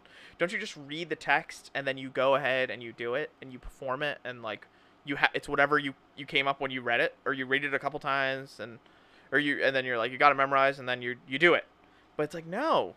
No. You really do hope for inspiration." I completely ag- he's so right. I watched that maybe 7 8 years ago maybe now. I watched that and I never understood it until maybe the past year, maybe even only now. Only now, Gus. Like maybe it's a strike of inspiration you hope for to say maybe we should get Lou Reed on this album. Wow. Yeah. That's incredible. He hopes for inspiration. Like he pauses after he says that line. Like he says, "I hope for inspiration." He's so like his his inside the actor studio is incredible. This is a great great watch, but like that really stuck with me above all else. I was like, "What the heck? Why is he waiting for?" That? But I feel the same way about the reviews, even or anything now. I'm like, I I hope for it too. I hope for it too. Like I'm Yeah. searching for it. I'm searching for it, but I ho- I'm hoping for it too. I'm searching and hoping at the same time.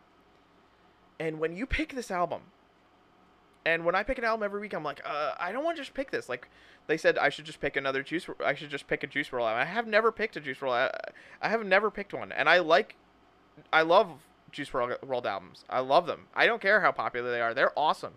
Those first two albums are sick, and um, I'm happy that I listen to that stuff. But I'm not. I don't need like to have you guys just listen to my favorite stuff. I don't need that. I I don't need it to be crapped on or anything. You know what I mean? It's beautiful to me. Whatever. Like if I want to share it with you, I can say, hey, here it is, and you'll listen to it, and that's it. I'm fine with it.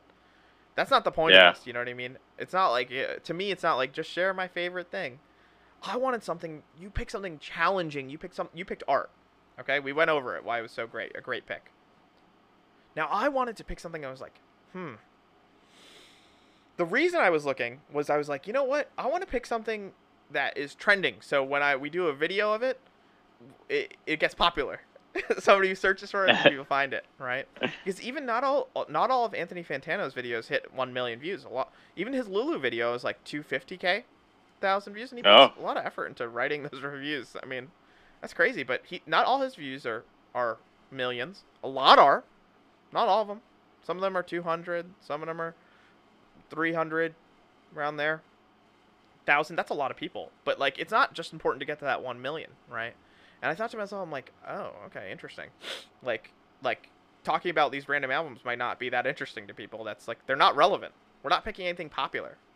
And I'm like, I looked at the Mhm. most popular. I, I searched what is the best selling album of 20, 2020 because I want to find out what is actually the most popular album. And I found out that that BTS Map of Love 7 Map of the Soul, Map of Love. Ma- uh, I don't know actually. Map of Love. Uh. Um.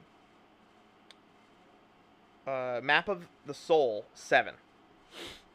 Map of the Soul Seven is the best-selling album, and has of in physical sales has outsold every album globally.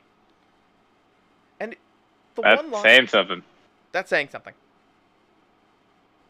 It outsold the top six albums that are on the Billboard that were above it. So it was more popular in the U.S., but it still didn't beat the sales. People are still Yeah. buying it. It's like this is interesting because we know the rest of those guys. I was looking at the top albums sold. I was like, I kind of know these guys. I know the names. I listened to a little bit of the music. I was listening to some of the music. Oh, I know this stuff. Am I missing anything here? Wait, we don't know anything about BTS. We know nothing about them. We know and this is the first K-pop album we're gonna dive into right? in almost two years or three or I don't know how long we've been doing this. Two, two, two November. Oh. Yeah, and first K-pop album, but this album, but this is a phenomenon. I only saw them perform one time, and uh, on the when I was watching New Year's New Year's Rockin' Eve, this past year, and I saw them perform, and I was like, I didn't really hear much of the music. You know, like it's not. This is not like the height of like you know, li- like th- it's hard. You know, they're playing in the cold. Like it's uh, you can't. You know, Yeah, it's not like the you can't really the, the, some of the volume's good and stuff like that, but it's it's hard to get that that stuff recorded right. You know, this is not like what they're known for. What this is not like oh man they got super popular after that thing. No, they were they're popular and we know nothing about them. They're not really on the radio that often, and their and their songs aren't really on the top 40 list really. So we're not like people aren't showing us their music really that regularly. We just know people who tendentially know about them, and I'm like I don't really like that stuff and you're like, oh, okay. Or I know we know we we have one friend that kind of likes K-pop, and that's it. And but they're like really in the weeds with the with the K-pop, and no, we know like two people, two people who like K-pop a lot, and they're in the weeds with it, and they don't really, they're not even big fans of this group. Uh, so I was like, what is this group? What is this all about? What are they about? Who are they?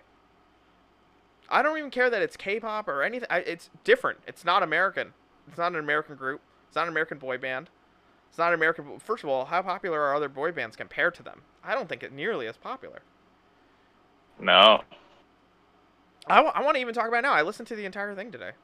I would talk about it now. You but did? Yeah, yeah, I did. Yeah, I was surprised by it. Have you listened to any of the tracks yet? I listened to the first four. Oh, we're off to a good. I I'll say right now. I think right. It's off to a good start. Right? Like what the heck? Yeah, What the heck? yeah, yeah. Surprisingly, like those first two especially. Right? Whew, I'm gonna go back to that. Like that was good.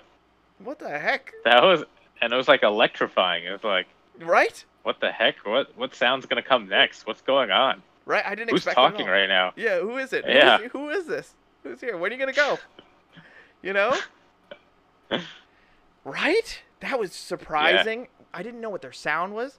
I didn't even dude, they rap. I didn't know that. It sounds I, awesome. I thought it was a guest star. I was like, Mhm. who's this guest rapper? Right. Like, what's happening? right. You thought it was Who's, a guest. uh, that, that was my first. thought. I was like, who starts their own album with a guest on it right. first? Okay. Uh, that was my first. Yeah, I was like, huh? That was weird. and you listen to other But then they like, kept rapping. you kept rapping. Yeah. They're a part rap group. I was like, yeah, that's great. they're like a popular, like, you know, yeah. Group. It's like what is It's it? not Popular- in. yeah. It's not in sync. You know, it's No. not Backstreet Boys at all. No, it's better. It is. It is better. yeah. It's off to a great start. Seriously, those first two tracks You're like, what? like set set me on fire. It was Yeah, awesome. I agree. I agree. That first one was just like I'm in. I'm in. Yeah. And I finished it. That's why I finished it. yeah, yeah. I was a little passive listening, and I hope to listen to it a little bit more thoroughly. No, no, no. I listened. No, I listened pretty, pretty closely. Ish, ish. I want to. I'll uh, do, but I'm gonna do a re-listen. I, I'm like, yeah. Wow, where did that come from? So the next album is that. Yeah. And it was thanks to you, man. You just you're just like let's do something different. But I think both of us always wanted to give something different to to the to the review category. Yeah, to the to the reviews we do. Yeah, absolutely. I feel like we we put some thought into not just picking stuff we like. Absolutely not. You know, Absolutely not. Right? because it's I don't know. It's it just pick stuff that matters. I don't know. That's more important. Like Right. that'll create discussion. That'll just say something different. right. You- It, like, you it want- doesn't have to be like this out. It doesn't have to be like this out there album every time. You know, but. No, it doesn't. It, I don't. I'm not going to subject you to like, okay, let's do the Strokes first album, Strokes second album, right? Strokes. Right? right? Like, I like that stuff already. Like, I like it know, already. I like- like it already. it's it's fine. It's not groundbreaking. You know, it's like Mhm. who cares? Like, I I don't even want to. I don't even want to do that. right? It's just like I, I picked, I picked the Slipknot album because it was surprising to me. They, were- I thought they were went in a really different direction that they than they normally do. But I never picked Iowa, even though Iowa is really important to their album stuff, and I want to listen to it at some point. Maybe one time when we're able to sit together, I'll just we'll just put on Iowa and just listen to it together because that's I think that's a thing we want to do together. Um, but do we want to like like we could do that? you were supposed to pick it actually, and then something tragic happened, and we ended up not doing it. Right. Right. And it was just like and that changed everything. I was doing these reviews. I was streaming alone. I was it was crazy. It's a crazy time, man. And um it's just it it goes back to though like that we're you know, we're trying to pick stuff that's interesting and I never picked it cuz I'm like it's old, it's done. You didn't pick Pink Floyd and you can at some point cuz if you feel it's right, it's right. If it feels like the right time, you do it. But you're using your thought, but I'm looking for inspiration. I'm actually struggling each week to me, this is like a form of creativity is picking the album. It's actually a, a piece of creative. It's like, oh, and I'm searching. I actually listened to a bunch of tracks. I thought I was going to be the comedy album guy for a while. I thought I was just going to keep picking comedy albums. I was like, oh, I'm going to pick a comedy album. I'm going to pick a, I'm to be the comedy guy because I like comedy. And I do like comedy a lot. I love comedy. That's I don't like comedy. I love comedy. Um and but I listen to other comedy albums. I'm like, there's nothing I really want to share. Like like Danny Tosh is relevant to all of us because we all know him.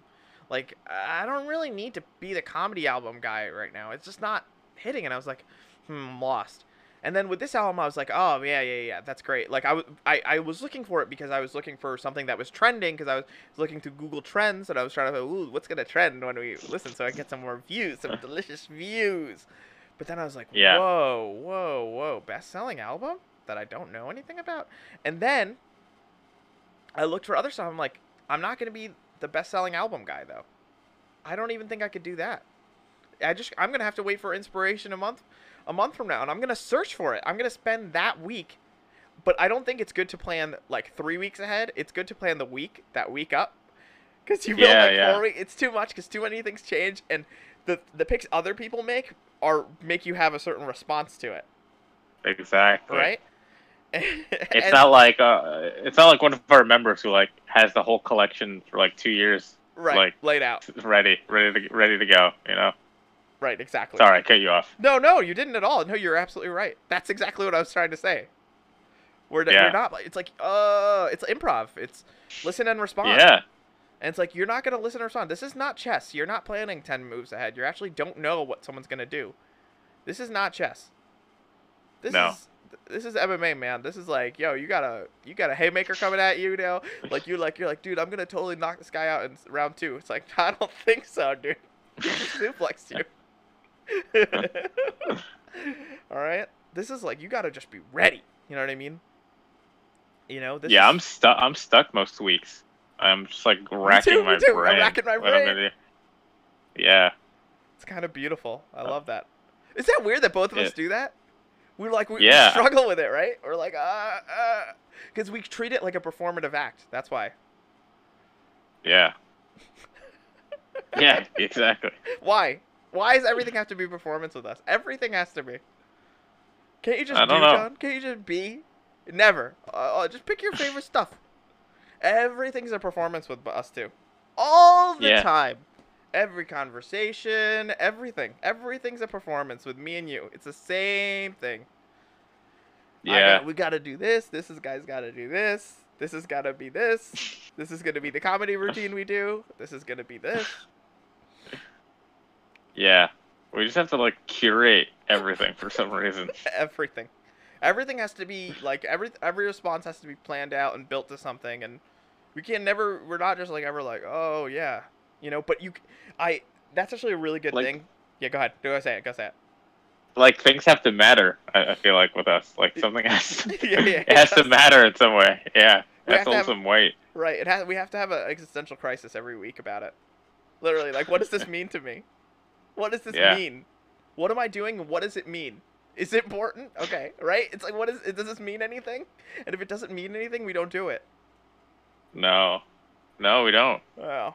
We have to. We have to constantly like. We're like constantly reevaluating and like, just, like seeking like this. I don't know. Like seeking something. something. Like- Oh my god, we do it all the time. We do it with everything. We'll be like, um, like we were working on something. We had some project one time, me and you, was in the past year or so, and you're like, you're like, oh, I could be doing this, but like, you know, I really got to be working on my college essays right now, and I got to be doing this.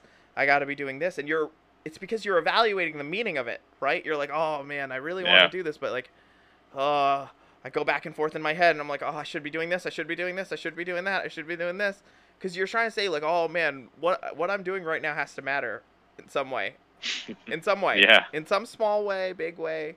It's gotta be everything's like some premeditated move, right? so stupid. It's it's exhausting. Yeah, it is exhausting. It's how we live our lives.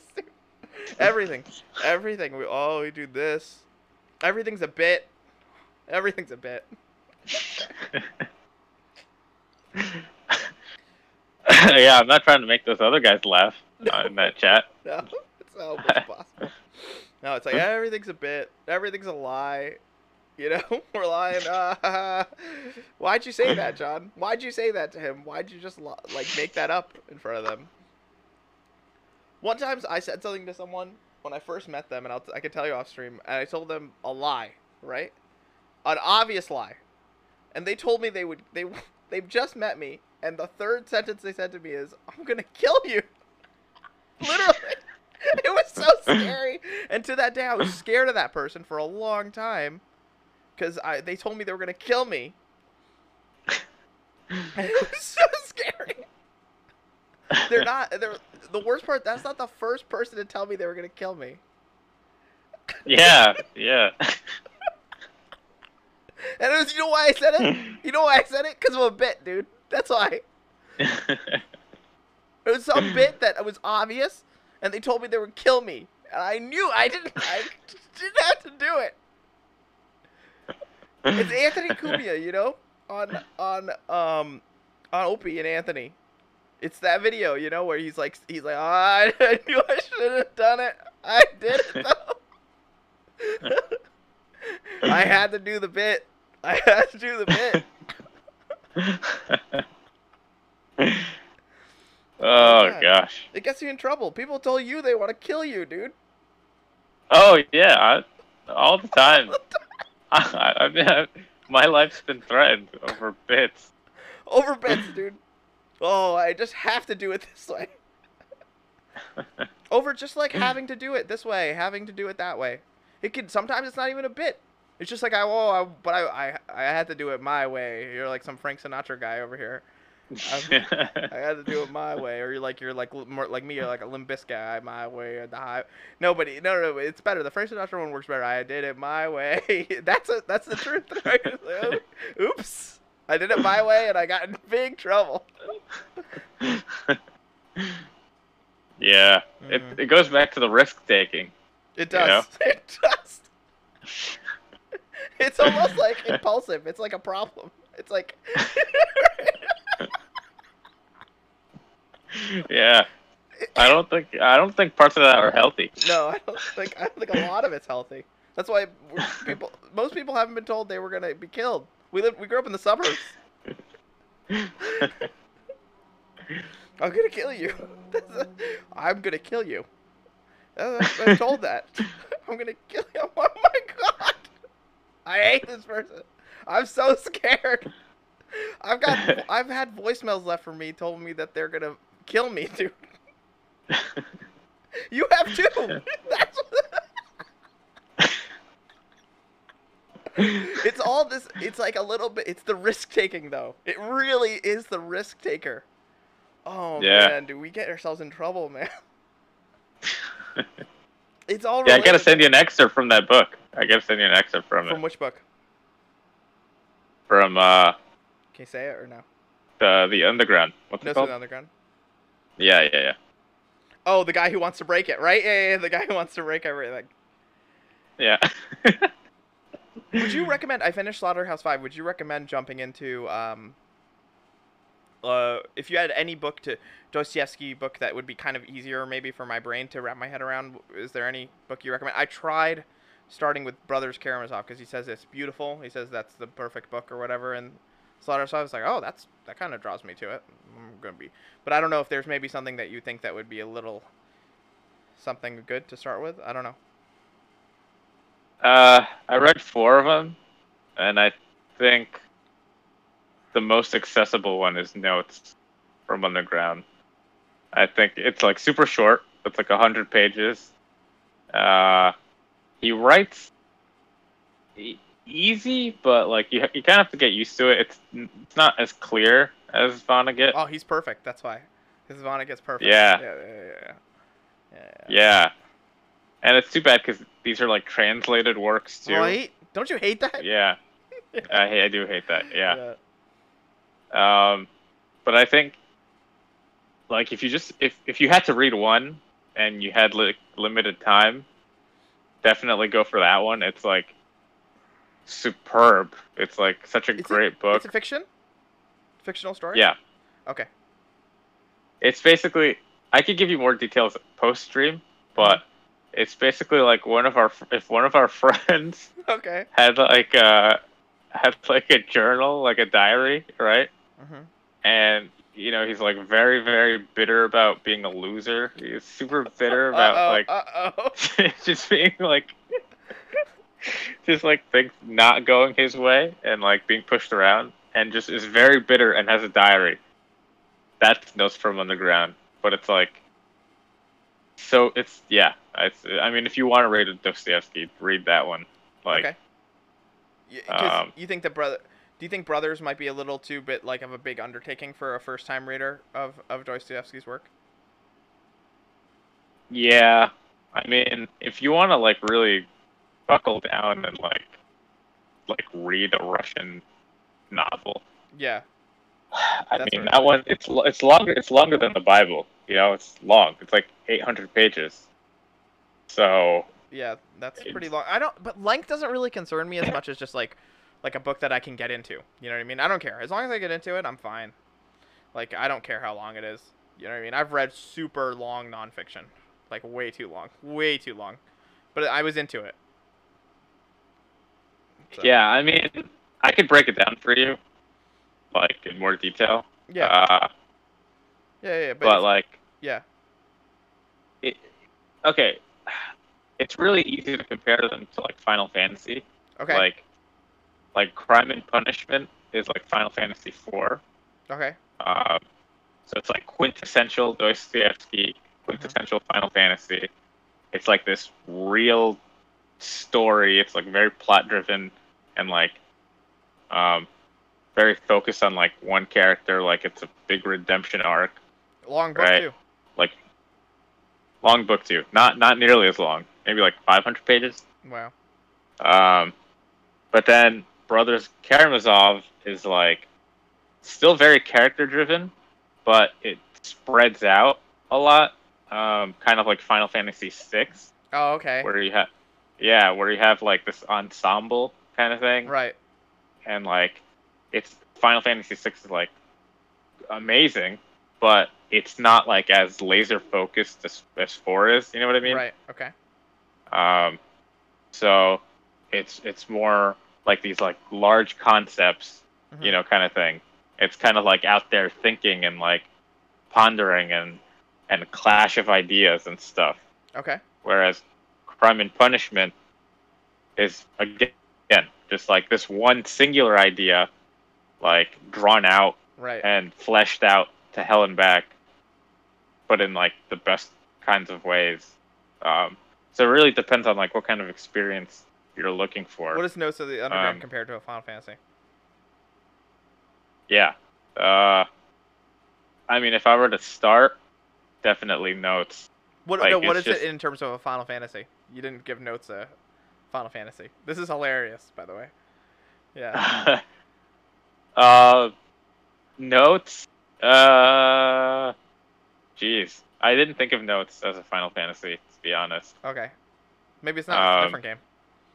maybe it is a different game. No, notes is like. Yeah, what would, that's an interesting question. What would notes be? Notes would be like Sounds like an eight to me. like a what? Sounds like an eight to me. It's like not that long, even though it's three discs long. It's like pretty focused though on one guy, on Squall. He's like going around. He's like, I'm depressed.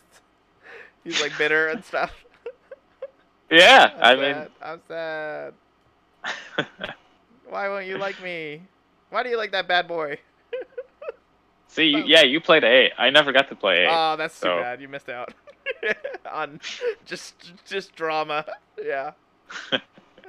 Then yeah it's kind of like god I, there's some stuff i want to say that i can't but- Okay, so, okay, then don't, but don't. This sounds like so. Yeah. But it's still art though, right? Like it's like so, Slaughterhouse Five is art, man. That's an art piece.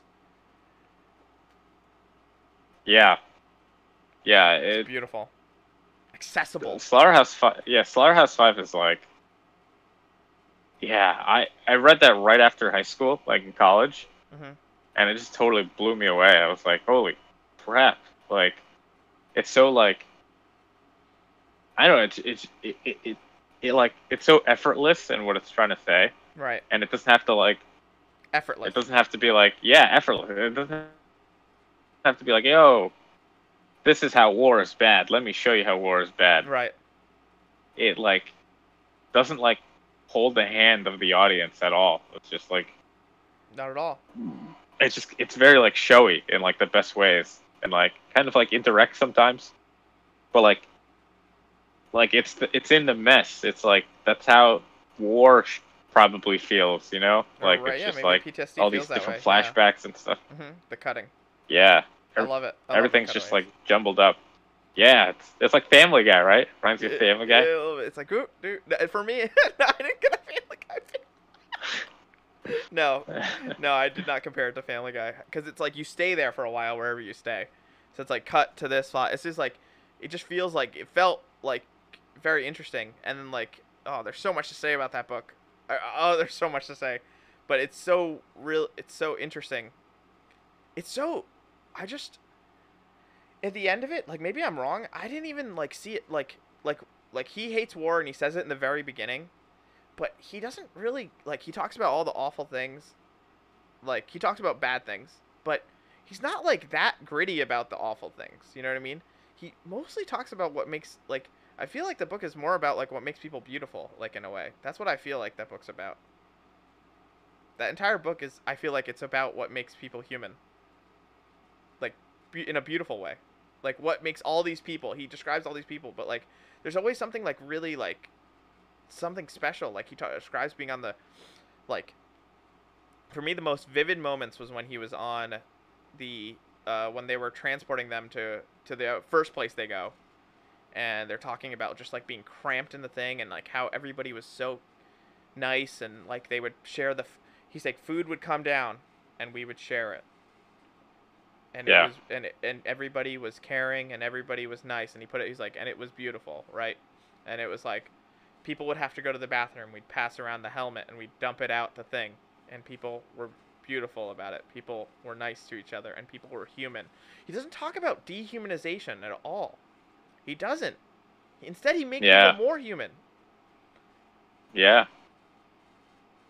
It's a weird juxtaposition to like all the war stuff. It's like this is why war's bad because people are good, you know? that's, that's it oh my god you just hit it oh my god you're blowing my mind yeah yeah. yeah Yeah.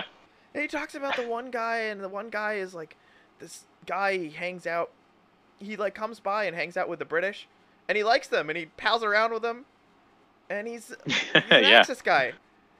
And I think at the end of the book, he, I think he might dedicate it to that guy. I don't know if he did. I don't know if that dedication is to that guy, but It's still like the, the taxi driver in the beginning in the first oh chapter. my god, it is. Oh, you're right. Yeah, yeah, yeah, yeah, yeah. Yeah, yeah. Yeah, you're right. Thank you. Oh my god, I totally needed you for this. Okay, thank you. And and like the taxi driver at the beginning, like refresh my memory on him. he was like he was just like war's bad, right? Like he didn't he was nice to him, right? Wasn't he nice to, to Kurt? Yeah, he was. He was just kind He- and I- human, right? Like and just a really good person. I gotta reread that part. Dang it. He just like listened to him, like he just like heard him out. like He heard Kurt and- out, and- right? Yeah, he heard Kurt out, and he didn't have any judgment, and like was just kind to him, and just was a listening ear. Like that's all it was. I think the taxi driver ends his first. uh, He ends that whole. They end that whole discussion with him saying like, "Oh man, but this is like." He's like, "Can't we live in a world without this stuff?" Does, I think he said something like that. It's like, "Ah, this kind of sucks." They they like cheered toward world peace or something. Yeah, right? yeah, yeah. That's what the whole idea is. Like, "Oh man, why do we have to fight to begin with?" He's like, "I like this Yeah. guy. I like this guy." You know? Yeah. You're right. Oh my God, Gus, you just blew that book out. Of, like, you just blew it open for me. Oh my God, thank you. I just got it. That's what the why it's an anti-war novel. It's because people are good. Yeah. it's like all you hear is people are bad, people are bad, people are bad. Like, ugh.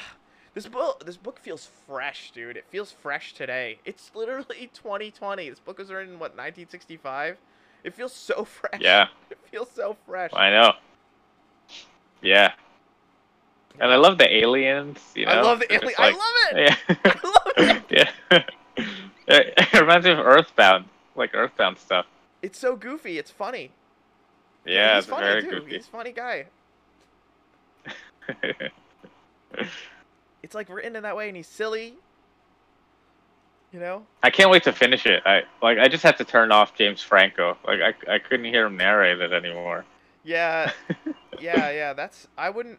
I uh, I like another just to, just because that reminds me of um. I was listening to um, uh, a People's History of America, and Matt Damon is the he's the uh, the uh, the reader, and he does a good job though.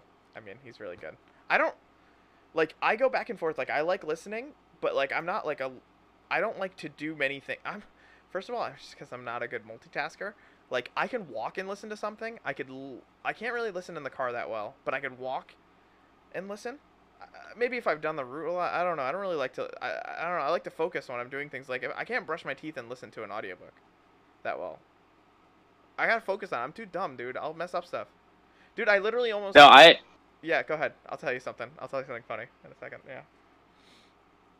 no, I like. It wasn't like. Uh, I kind of had to train myself to be able to do that, like to put on an audiobook. Like, it was funny. The first time I ever listened to an audiobook, I wanted to see if I could read another book while I listened to an audiobook. That's hilarious.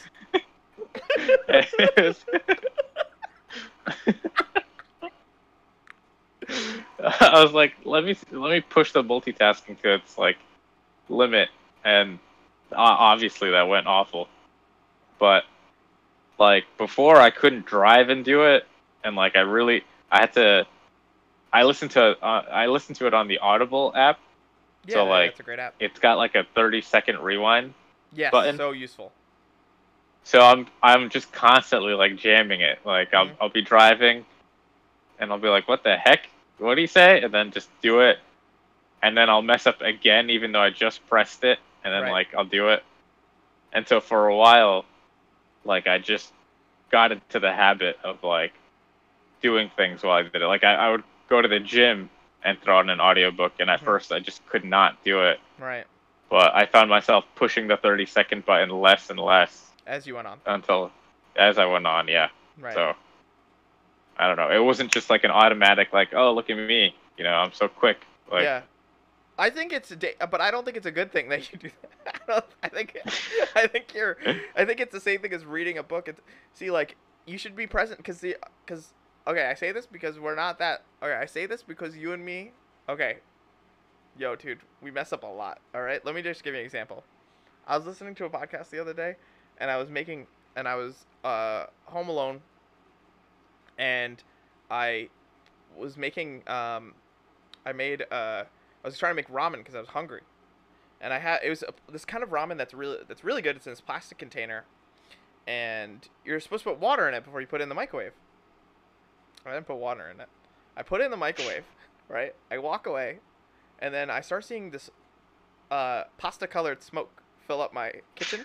This is Oh like, my gosh. two da- two days ago, and um, I start cough. I, I run into the kitchen. I start tearing and coughing, right? And I turn off the microwave. I'm tearing and coughing. So I go back to get my COVID mask on, put it on. I go in. I'm like, oh no, what I do? You know, open the window. I start fanning the air out. Our apartment stunk for for like 48 hours at least, and it was oh like it was real. It was bad because it was plastic. Jeez. So I ruined the microwave. The the plastic and the ramen melted together and into the microwave, and formed a Oh. plastic thing right over. And I was able to pull out part of it, but a fourth of it was still in the microwave. So I had to pick up the microwave and throw it out, right? And then and then I had to go buy a new microwave. Okay. Oh my You know. You know why this is? Because I was listening to a podcast while doing it, while making my ramen. I literally was listening. I was like, ah, listening. I, so I look down at it. I'll be like, ah, it's vid- oh, there's a video component. and then I literally, I let it. It was smoking, dude. It still smells out there. I got to buy all this stuff. I got all this Febreze. I, we did all these things to get all the smell out. Fans and windows. It still smells a little bit. So that's what I, I did, dude. I this is what I do when I don't pay attention. Dude, I'm I need to focus when I'm doing things, dude. I, I, I don't need to I I want to be present while I'm doing things. I do things better when I'm focused on doing things. If I'm at the gym, I want to be able to work out properly. Like this is me saying I'm the one with all the injuries. Like you don't even have any, right? Like I'm with all the injuries, right? Like like but I'm sure that if I was listening to an audiobook while I was doing it, notes from underground, I would be like I'd like I have no shoulder right now, right? Okay? Like I think it's to train yourself to be singular focused is really important too. But like, you know what? You're a really good listener already. But sometimes I know you're not listening. But but it's good that you know it's it's it's interesting skill to train yourself to do. But I don't think you're doing like it's good because like maybe you could get a lot of books in. Like there's two sides to this. But I'm saying I'm right about this side of it because it's probably bad. You're probably not listening to the book nearly as deeply as you want to and you're not doing your task as, as deeply as you want to, even if it's brushing your teeth. Because look at me, look at me, listen to me. I bur- I said I been put water in the ramen. You know how many times I made ramen? I'm 30 years old. Okay, so that's you gotta focus, and not just because it's like, oh, you gotta focus because it's beautiful. In some ways, like you're brushing your teeth, you gotta like think, about, oh, sometimes you should. The thought you should have in your brain is like, oh man, maybe I'm gonna die tomorrow. Hmm, I should appreciate this brush. I have a good toothbrush. Ooh, the lights are on. That's good. Running water. Good, good, good water. Hmm. I have a good life. Right? Right? That's all you should think about, Okay. right? okay. Okay. Sure. Sure.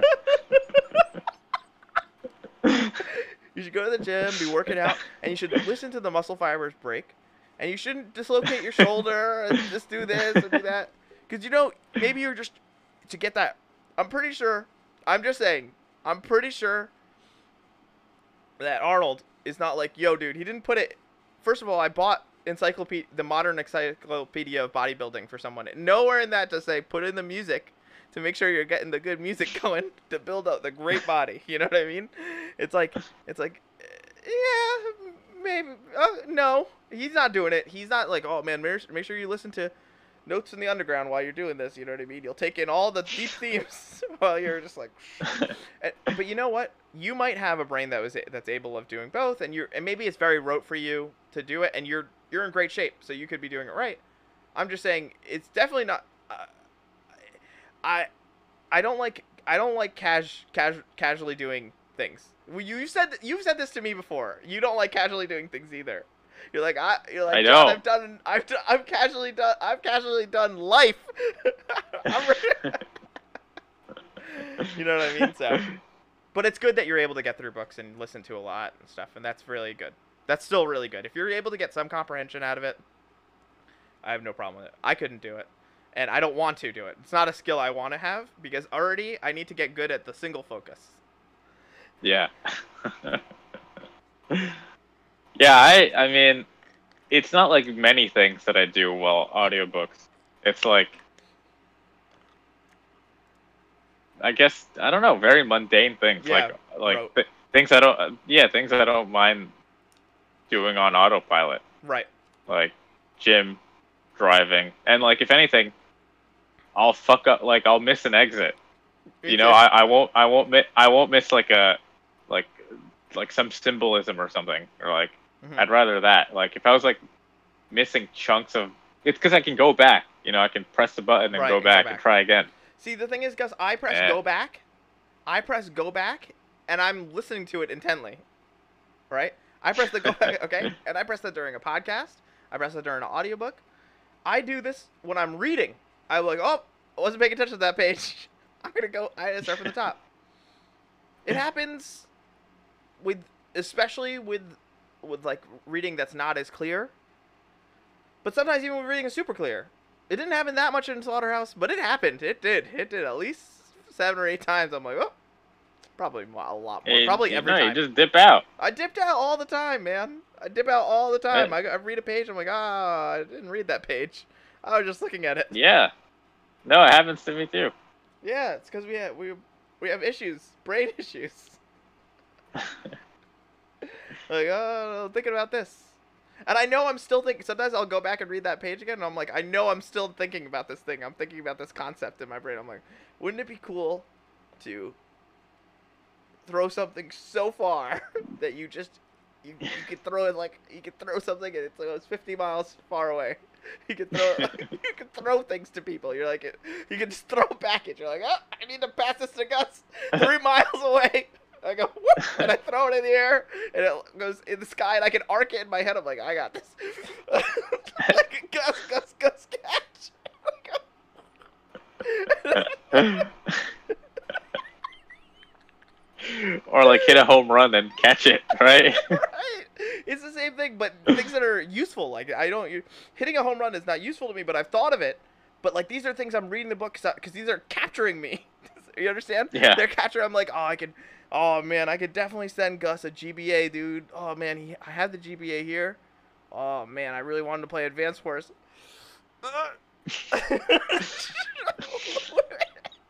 I can throw it right on your. and then it goes like this, it's in the air, and it lands right on your lawn.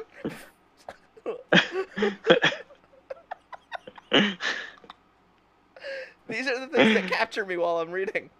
I'm like, oh wow, what a great idea I had. I can really throw this GBA really, really well. I can throw anything. I can whip my guitar and be like, "Ah!" And it's like, and it just like lands. You know, You can play for the NFL like that. You can do anything. Imagine the guys in the NFL that do that, dude. because they that's what they learn to use their skill for later. What if they do that? They're like, oh man. like they go to the store. like someone gets really good. someone becomes a really good quarterback, so they forgot to buy deodorant. So they hop over to CVS. The it's the CVS is about a mile from their house. or like or like their their kid is like, "Oh man, I'm so hungry." And, and you're like, oh, I need to go on my workout. Like they text you, like, oh, I'm so hungry, and you go get a sandwich, and you're like, oh, I'm so hungry. Like, when they whip it back, and they throw it, they aim it perfectly. Those dude perfect guys can make a video about it. Oh my god. Why is that so funny? That is pretty funny. Physical feats are very funny. yeah. Like, there's a, there's this video that made me laugh like crazy when I was watching TV, uh, and then there was like a news special on like on like local news about um like local New York news that was like about kids who ki- super strong kids, and they're like they're these eight year olds, and they're like, and their muscles are huge, and they showed them doing flagpoles, Gus, Oh, I'm like, oh my god! But it's it's a ten. It's like a 20 second clip. I can never find it again. And the kid's doing flag poles, and then they show him doing like bench presses and overhead presses. Like, but the flag poles make me laugh. They make me laugh so hard when I think about it. It still makes me. He's doing hand presses. He's doing like feetless push-ups. I, I can't laugh. There, I can't stop laughing. There's two of them. It's just physical feats make me laugh. What do you think it is about it? I don't know. It's just like unnatural, maybe. right? It's just it's impossible. Even if you like, yeah, I don't know. It just seems impossible. You take something, you throw it really far. You like, you arc it. You're like, I'm gonna throw it to Gus. Boom. You get to him.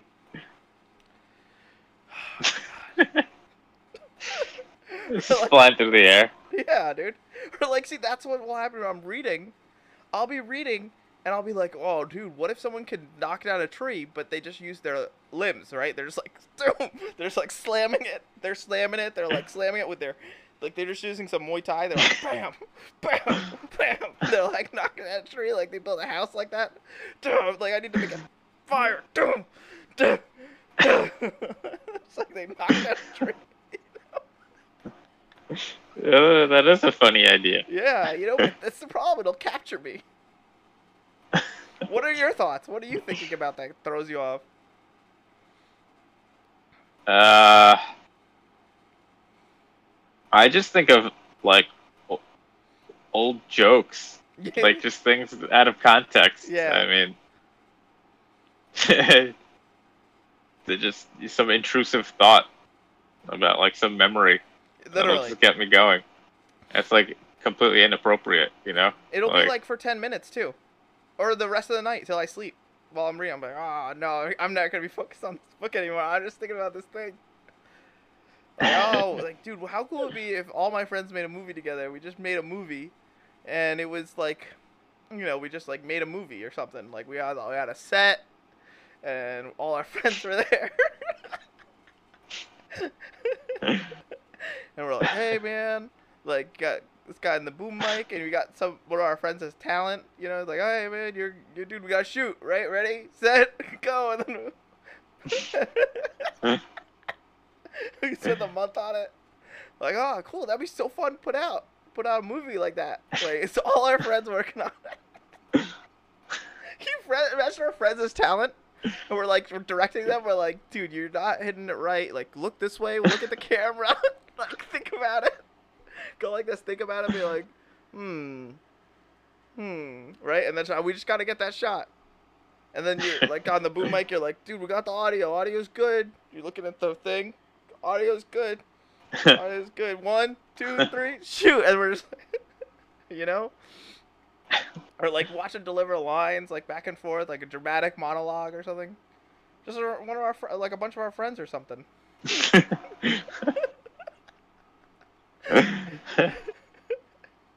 like big budgets, right? Like we Huge got a studio. Yeah, at least like a t- like a, th- thou- like a couple thousands of dollars time. You know, like yeah, we're in a studio, we're outside, shoot, filming.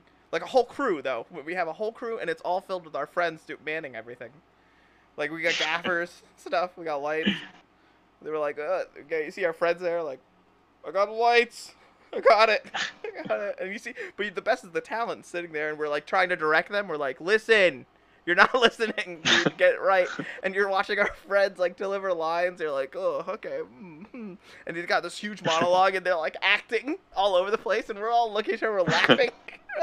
You know what I mean? Like, what's this guy doing? What's this guy doing? This guy, this guy's really in character. Like he gets in character. One of our friend like fights to get in character. Like he's in the he's in like the green room or whatever. He's in his. We get a like a side area for him to get in. And he's like yelling at himself and he's practicing the lines and he's. Getting in character. Meanwhile, we're just like getting everything together, we're eating like a sandwich or something. You know, we're like, oh, craft service is here, man. Let's get it together. Let's get food. Like I'm eating with you. You know, oh man. And you're like, oh, my mic's not. Like, I need to get a new mic. It's like broken a little bit. I have to keep picking it up. Like, we don't have time today, cause get the PA to do it. Well, you know, it's intrusive. I'd like that. That would be nice. if I could shoot a whole movie with all my friends. Oh, it'd be bad. What? It'd be bad. It'd be bad, dude. They would not do a good job.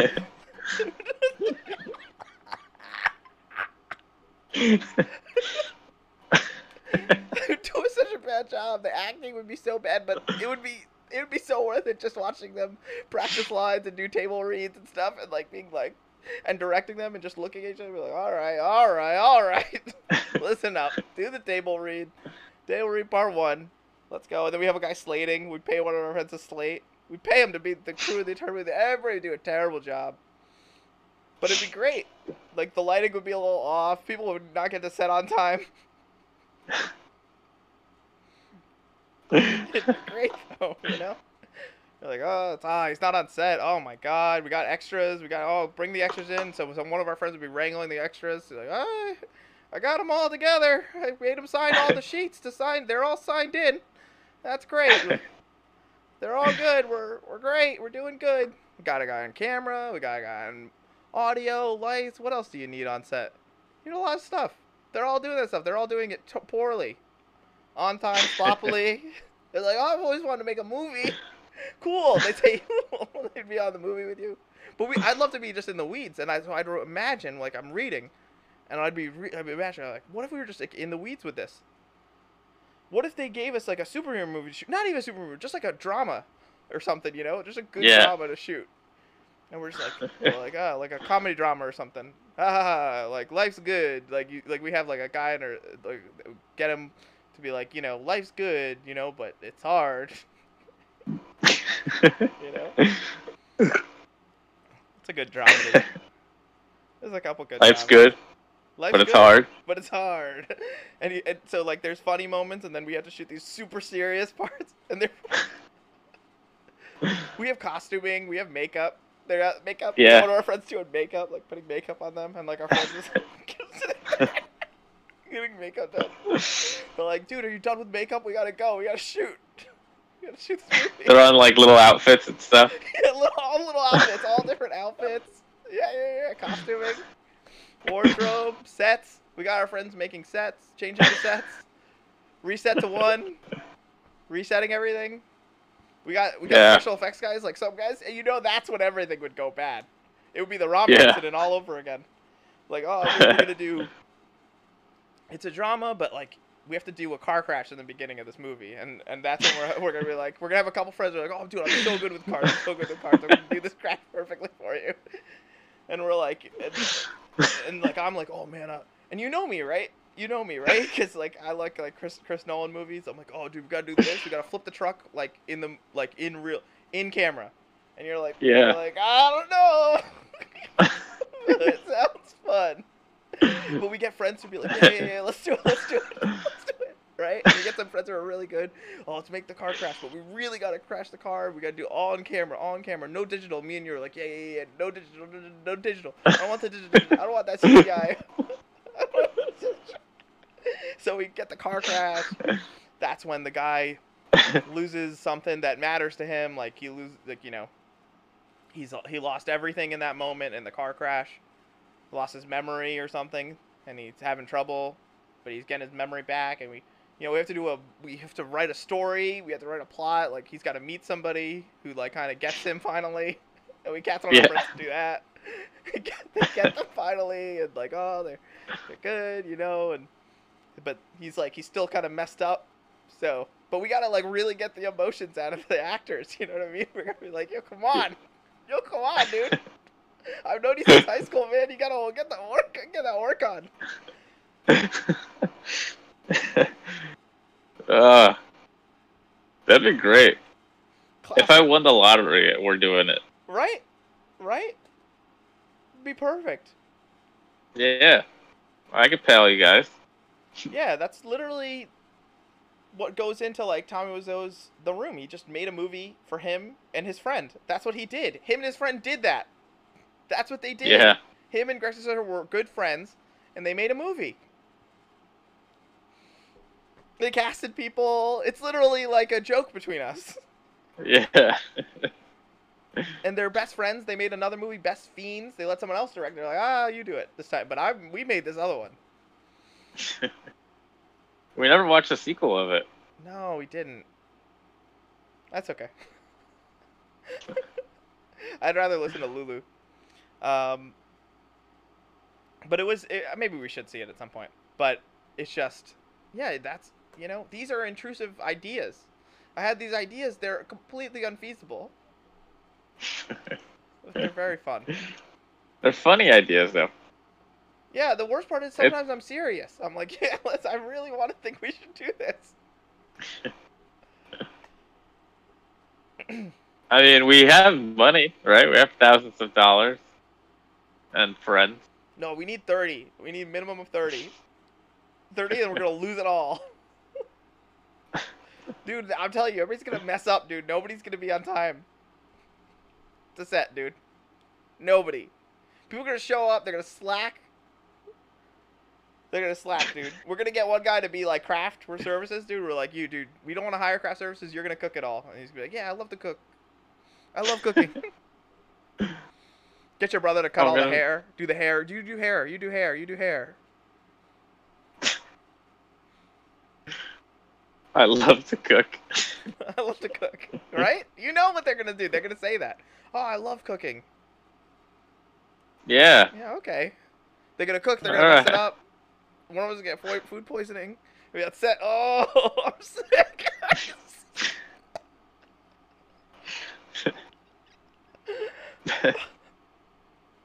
God. That yeah, that sounds like a fun time. it's very, it's very funny. It's a funny scenario. I feel like that's what Adam Sandler does. Yeah, he's got talent though. He's got t- really talented people that he he found people like that were already doing it. We're talking about grabbing our friends who don't do this at all professionally and not even as a hobby. Barely as a hobby. you know what I mean? Like he's got like he's got a talented group of buddies that he's got the Sandler gang and he gets them in a movie, gets it done, he gets it done proper and he gets out. We're going to be like we're going to be in the weeds. We're not going to be the the movie is going to make it to like we're going to be in hell, film development hell, I guess, or something. We're going to get to midway through the movie and we're not going to be able to finish it. It's, it's gonna be too bad. You're gonna literally look at me, and we're gonna look at look at each other, and be like, "Dude, I give up," and that's what's gonna happen. We're gonna get driven to the end. We're not gonna have any sleep. We're Yeah. Like, oh my god, dude, why do we do this? And lose all our money. all of it, and all of our friends will totally let us down.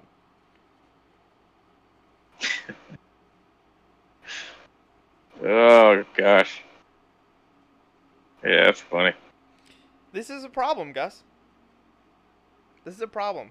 The problem is, is that I have thoughts like this all the time. Alright? You understand me? So I can't listen to audiobook, alright? This just brings us back to the point here.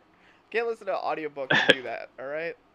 I gotta just, li- I just gotta be, man. I just gotta be. I gotta do my stuff. I'm gonna die. Brushing my teeth. Oh, I might die today. But, you know, I have this good toothbrush. This is a good toothbrush. Look at this plastic. It's very nicely made. Toothpaste tastes nice. How do you make this? How do you make this?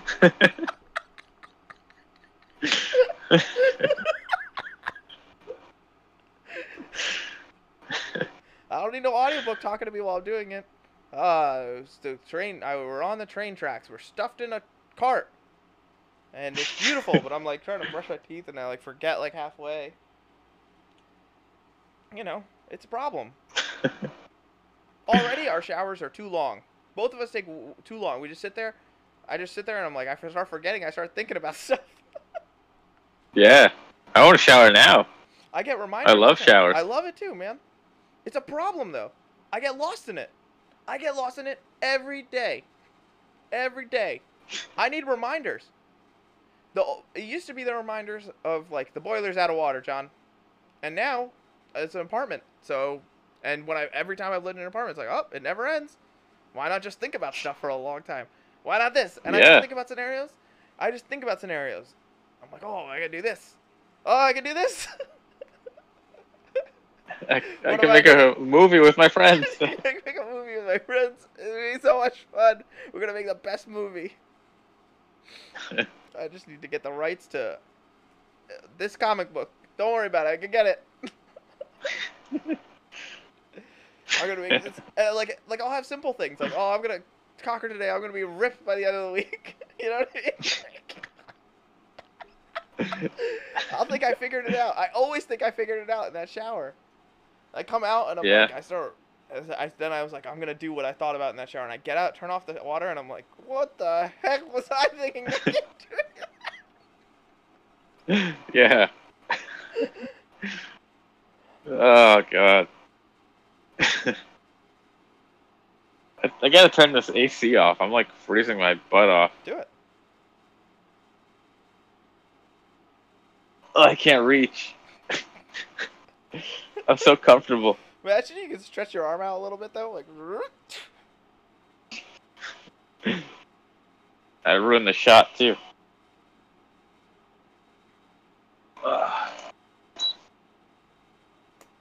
Man, this is a fun one today. It's all thanks to your pick, man.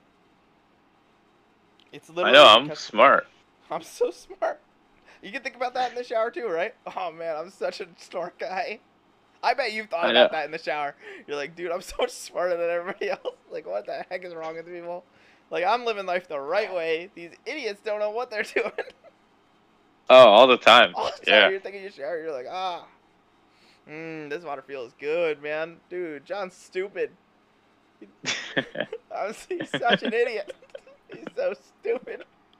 He could be doing it my way, but he's not. I'm gonna have fun today. I have the world in front of me. What am I gonna do? Hmm, this feels good though. Hmm. Do you wash your face in the shower? Mhm. You, you keep doing some of these. I scrub it. scrub it. Do you? Do you take soap on your yeah, face? Yeah, yeah, yeah. Mhm, all the time. I scrub it like crazy, especially with pre-shave. Really? With soap? Like a bar soap? No, no, no, no, no. I can't use bar soap. I break out in in oh. rashes Oh. from my body. I, I my body is extremely sensitive to soaps. Oh extremely Oh gosh. sensitive to soaps. Extremely sensitive. I can only use very so so for sensitive skin. So I need to use very like l- like very sensitive skin, dermatologist approved soap. I happened to me as a child. My mom was like, "What's happening to you?" And the doctor was like, "Stop using this soap on him. He can't handle it." I was like, "Oh, okay." There's a lot of things that were wrong with me as a kid. My mom was like, "I don't know. Uh, you sure?" They're like, "Stop using bar soap on him. It's not. He. It's literally his skin gets so dry. He literally is rash from the top to bottom. He has rashes all over his body." I'm like, "Mom, I can't see the board." So you don't even use soap? Soap. Right, right, exactly. That's what you took from this. And then I can't see the board. And I was like, I don't know. I think you could see the board. I was like, the school nurse keeps saying I failed the the, the vision test. I think you're fine. So it took like second grade. Second grade, they're like, I think we need to get this kid glasses. It's like two years in. I was like, I was like, I told you I couldn't see. Yeah, it's the same thing with my parents. oh, really? Except they li- they listened uh, when I was in kindergarten though, or first grade. Oh, they listened to you? Yeah, but they had to like put me in the front of the class because I couldn't see anything. Oh yeah, you have more Um, size than I do. Yeah, I literally couldn't see, and my parents felt really bad because they would make fun of me because they'd be like, "Oh, can you grab that thing over there around the house?" And it would be like right in front of me, and I wouldn't see it, Right, and they'd be like, "Dude, it's it's right there." right. There's a little joke for them. yeah, Your it's inability like to see. I mean, don't you think it'd be obvious? Like, if your kid couldn't see stuff, like you'd be like, "Oh, maybe he might need glasses." Yeah, yeah, definitely, definitely. Like I, like, what happened to me is they would, I would get in huge trouble because they say you're sitting too close to the TV, and so they'd put me right in front of the television, and they, you like this? And I was like, no, I hate it. I would say that to them, I hate this. But I can't. uh, but I would sit close to you. I didn't even know why I was sitting close to you. I couldn't see it that well. See, my eyes are a little better than you. My eyes are were better than yours, not better than you you have now. But like my eyes are functioning without my glasses. Like I could do stuff, right? I just need like slight adjustments, like slight like closer, and I'm fine basically. But you you can't see at all. like like it like you could things would be in front of you and you couldn't see. So it was harder for to discern like if it was actually a problem for me or I was just being being a little jerk. Oh, that makes sense. Right. Yeah, I, I couldn't. I was like, what is it? Astigmatism and myopia. I had both. Both. So it's like I, I couldn't see close or far. I just couldn't see.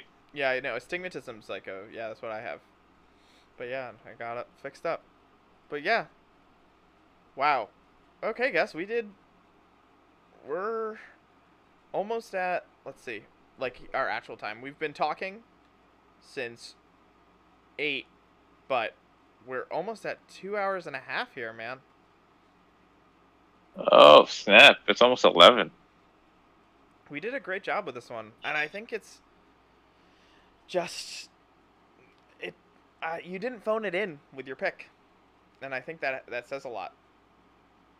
And yeah, thank you. Yeah, no problem. Yeah, I'm great. That's I picked it. Yeah, I, I yeah okay. Go go in the shower and think about it for a while. Hmm, I'm pretty great, huh? I'm pretty great at stuff. Hmm.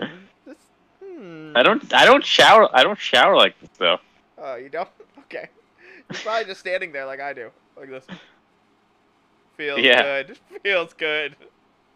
Hot water, feel good. Feel great. Yeah. But yeah, no, good. I, I mean, we can have a discussion no matter what together, like, but this is like a really, ins- I re- feel like I learned a lot listening to this album, so thank you for picking it. And we did Thanks for the insight. thank you for uh, yeah, Uh, every yeah i mean your insight and your pick and it's just like yeah wow. Everything yeah. I just i didn't i, was, I really here here's the thing. I'm so glad we did this because okay even if we didn't have this i'm glad it's recorded because i think it's really important that it was because i think this conversation was important to me. But i didn't want it to just go with a text talk because i feel like these th- what I wanted to say with you is uh, uh, like I wrote it out and I wrote a lot and so did you. You wrote a lot and we both said a lot today just now. But it didn't get justice done to it cuz it was just like uh, it was just like, you know, done and then it gets pushed up. Yeah, yeah. I mean, that's what happens. That's what happens in the chat. And uh, it's like this is not enough. This needs to be talked about. This is like an uh, such an important idea. It's not just like just an idea like, "Oh, it's just a risk." It's no, it's not just a risk. It's everything. Yeah. Yeah, I, I don't understand. Like, oh, it's the worst thing ever. It's so bad. I'm crying. Like, it's not that horrible. No, it's not.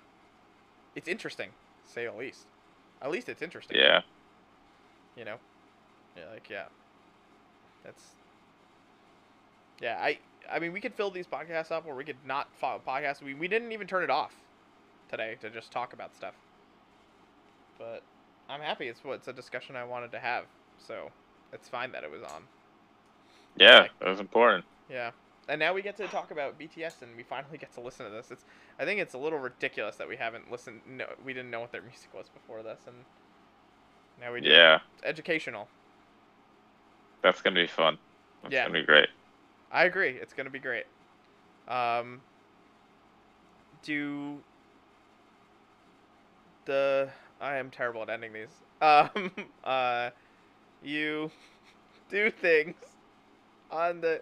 You do things. You tell me to do things. What is what does he say in the G.I. Joe video? You tell me do things. I do them. Uh, All right. He says you tell Uh. me do things. I do them. I'm trying to remember. Uh, You tell me do things. I do them, and then.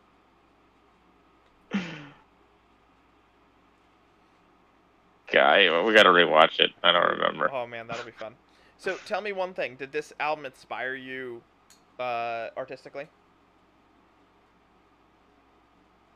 Um. Mm, no. Okay, cool. No, it did not. Nope.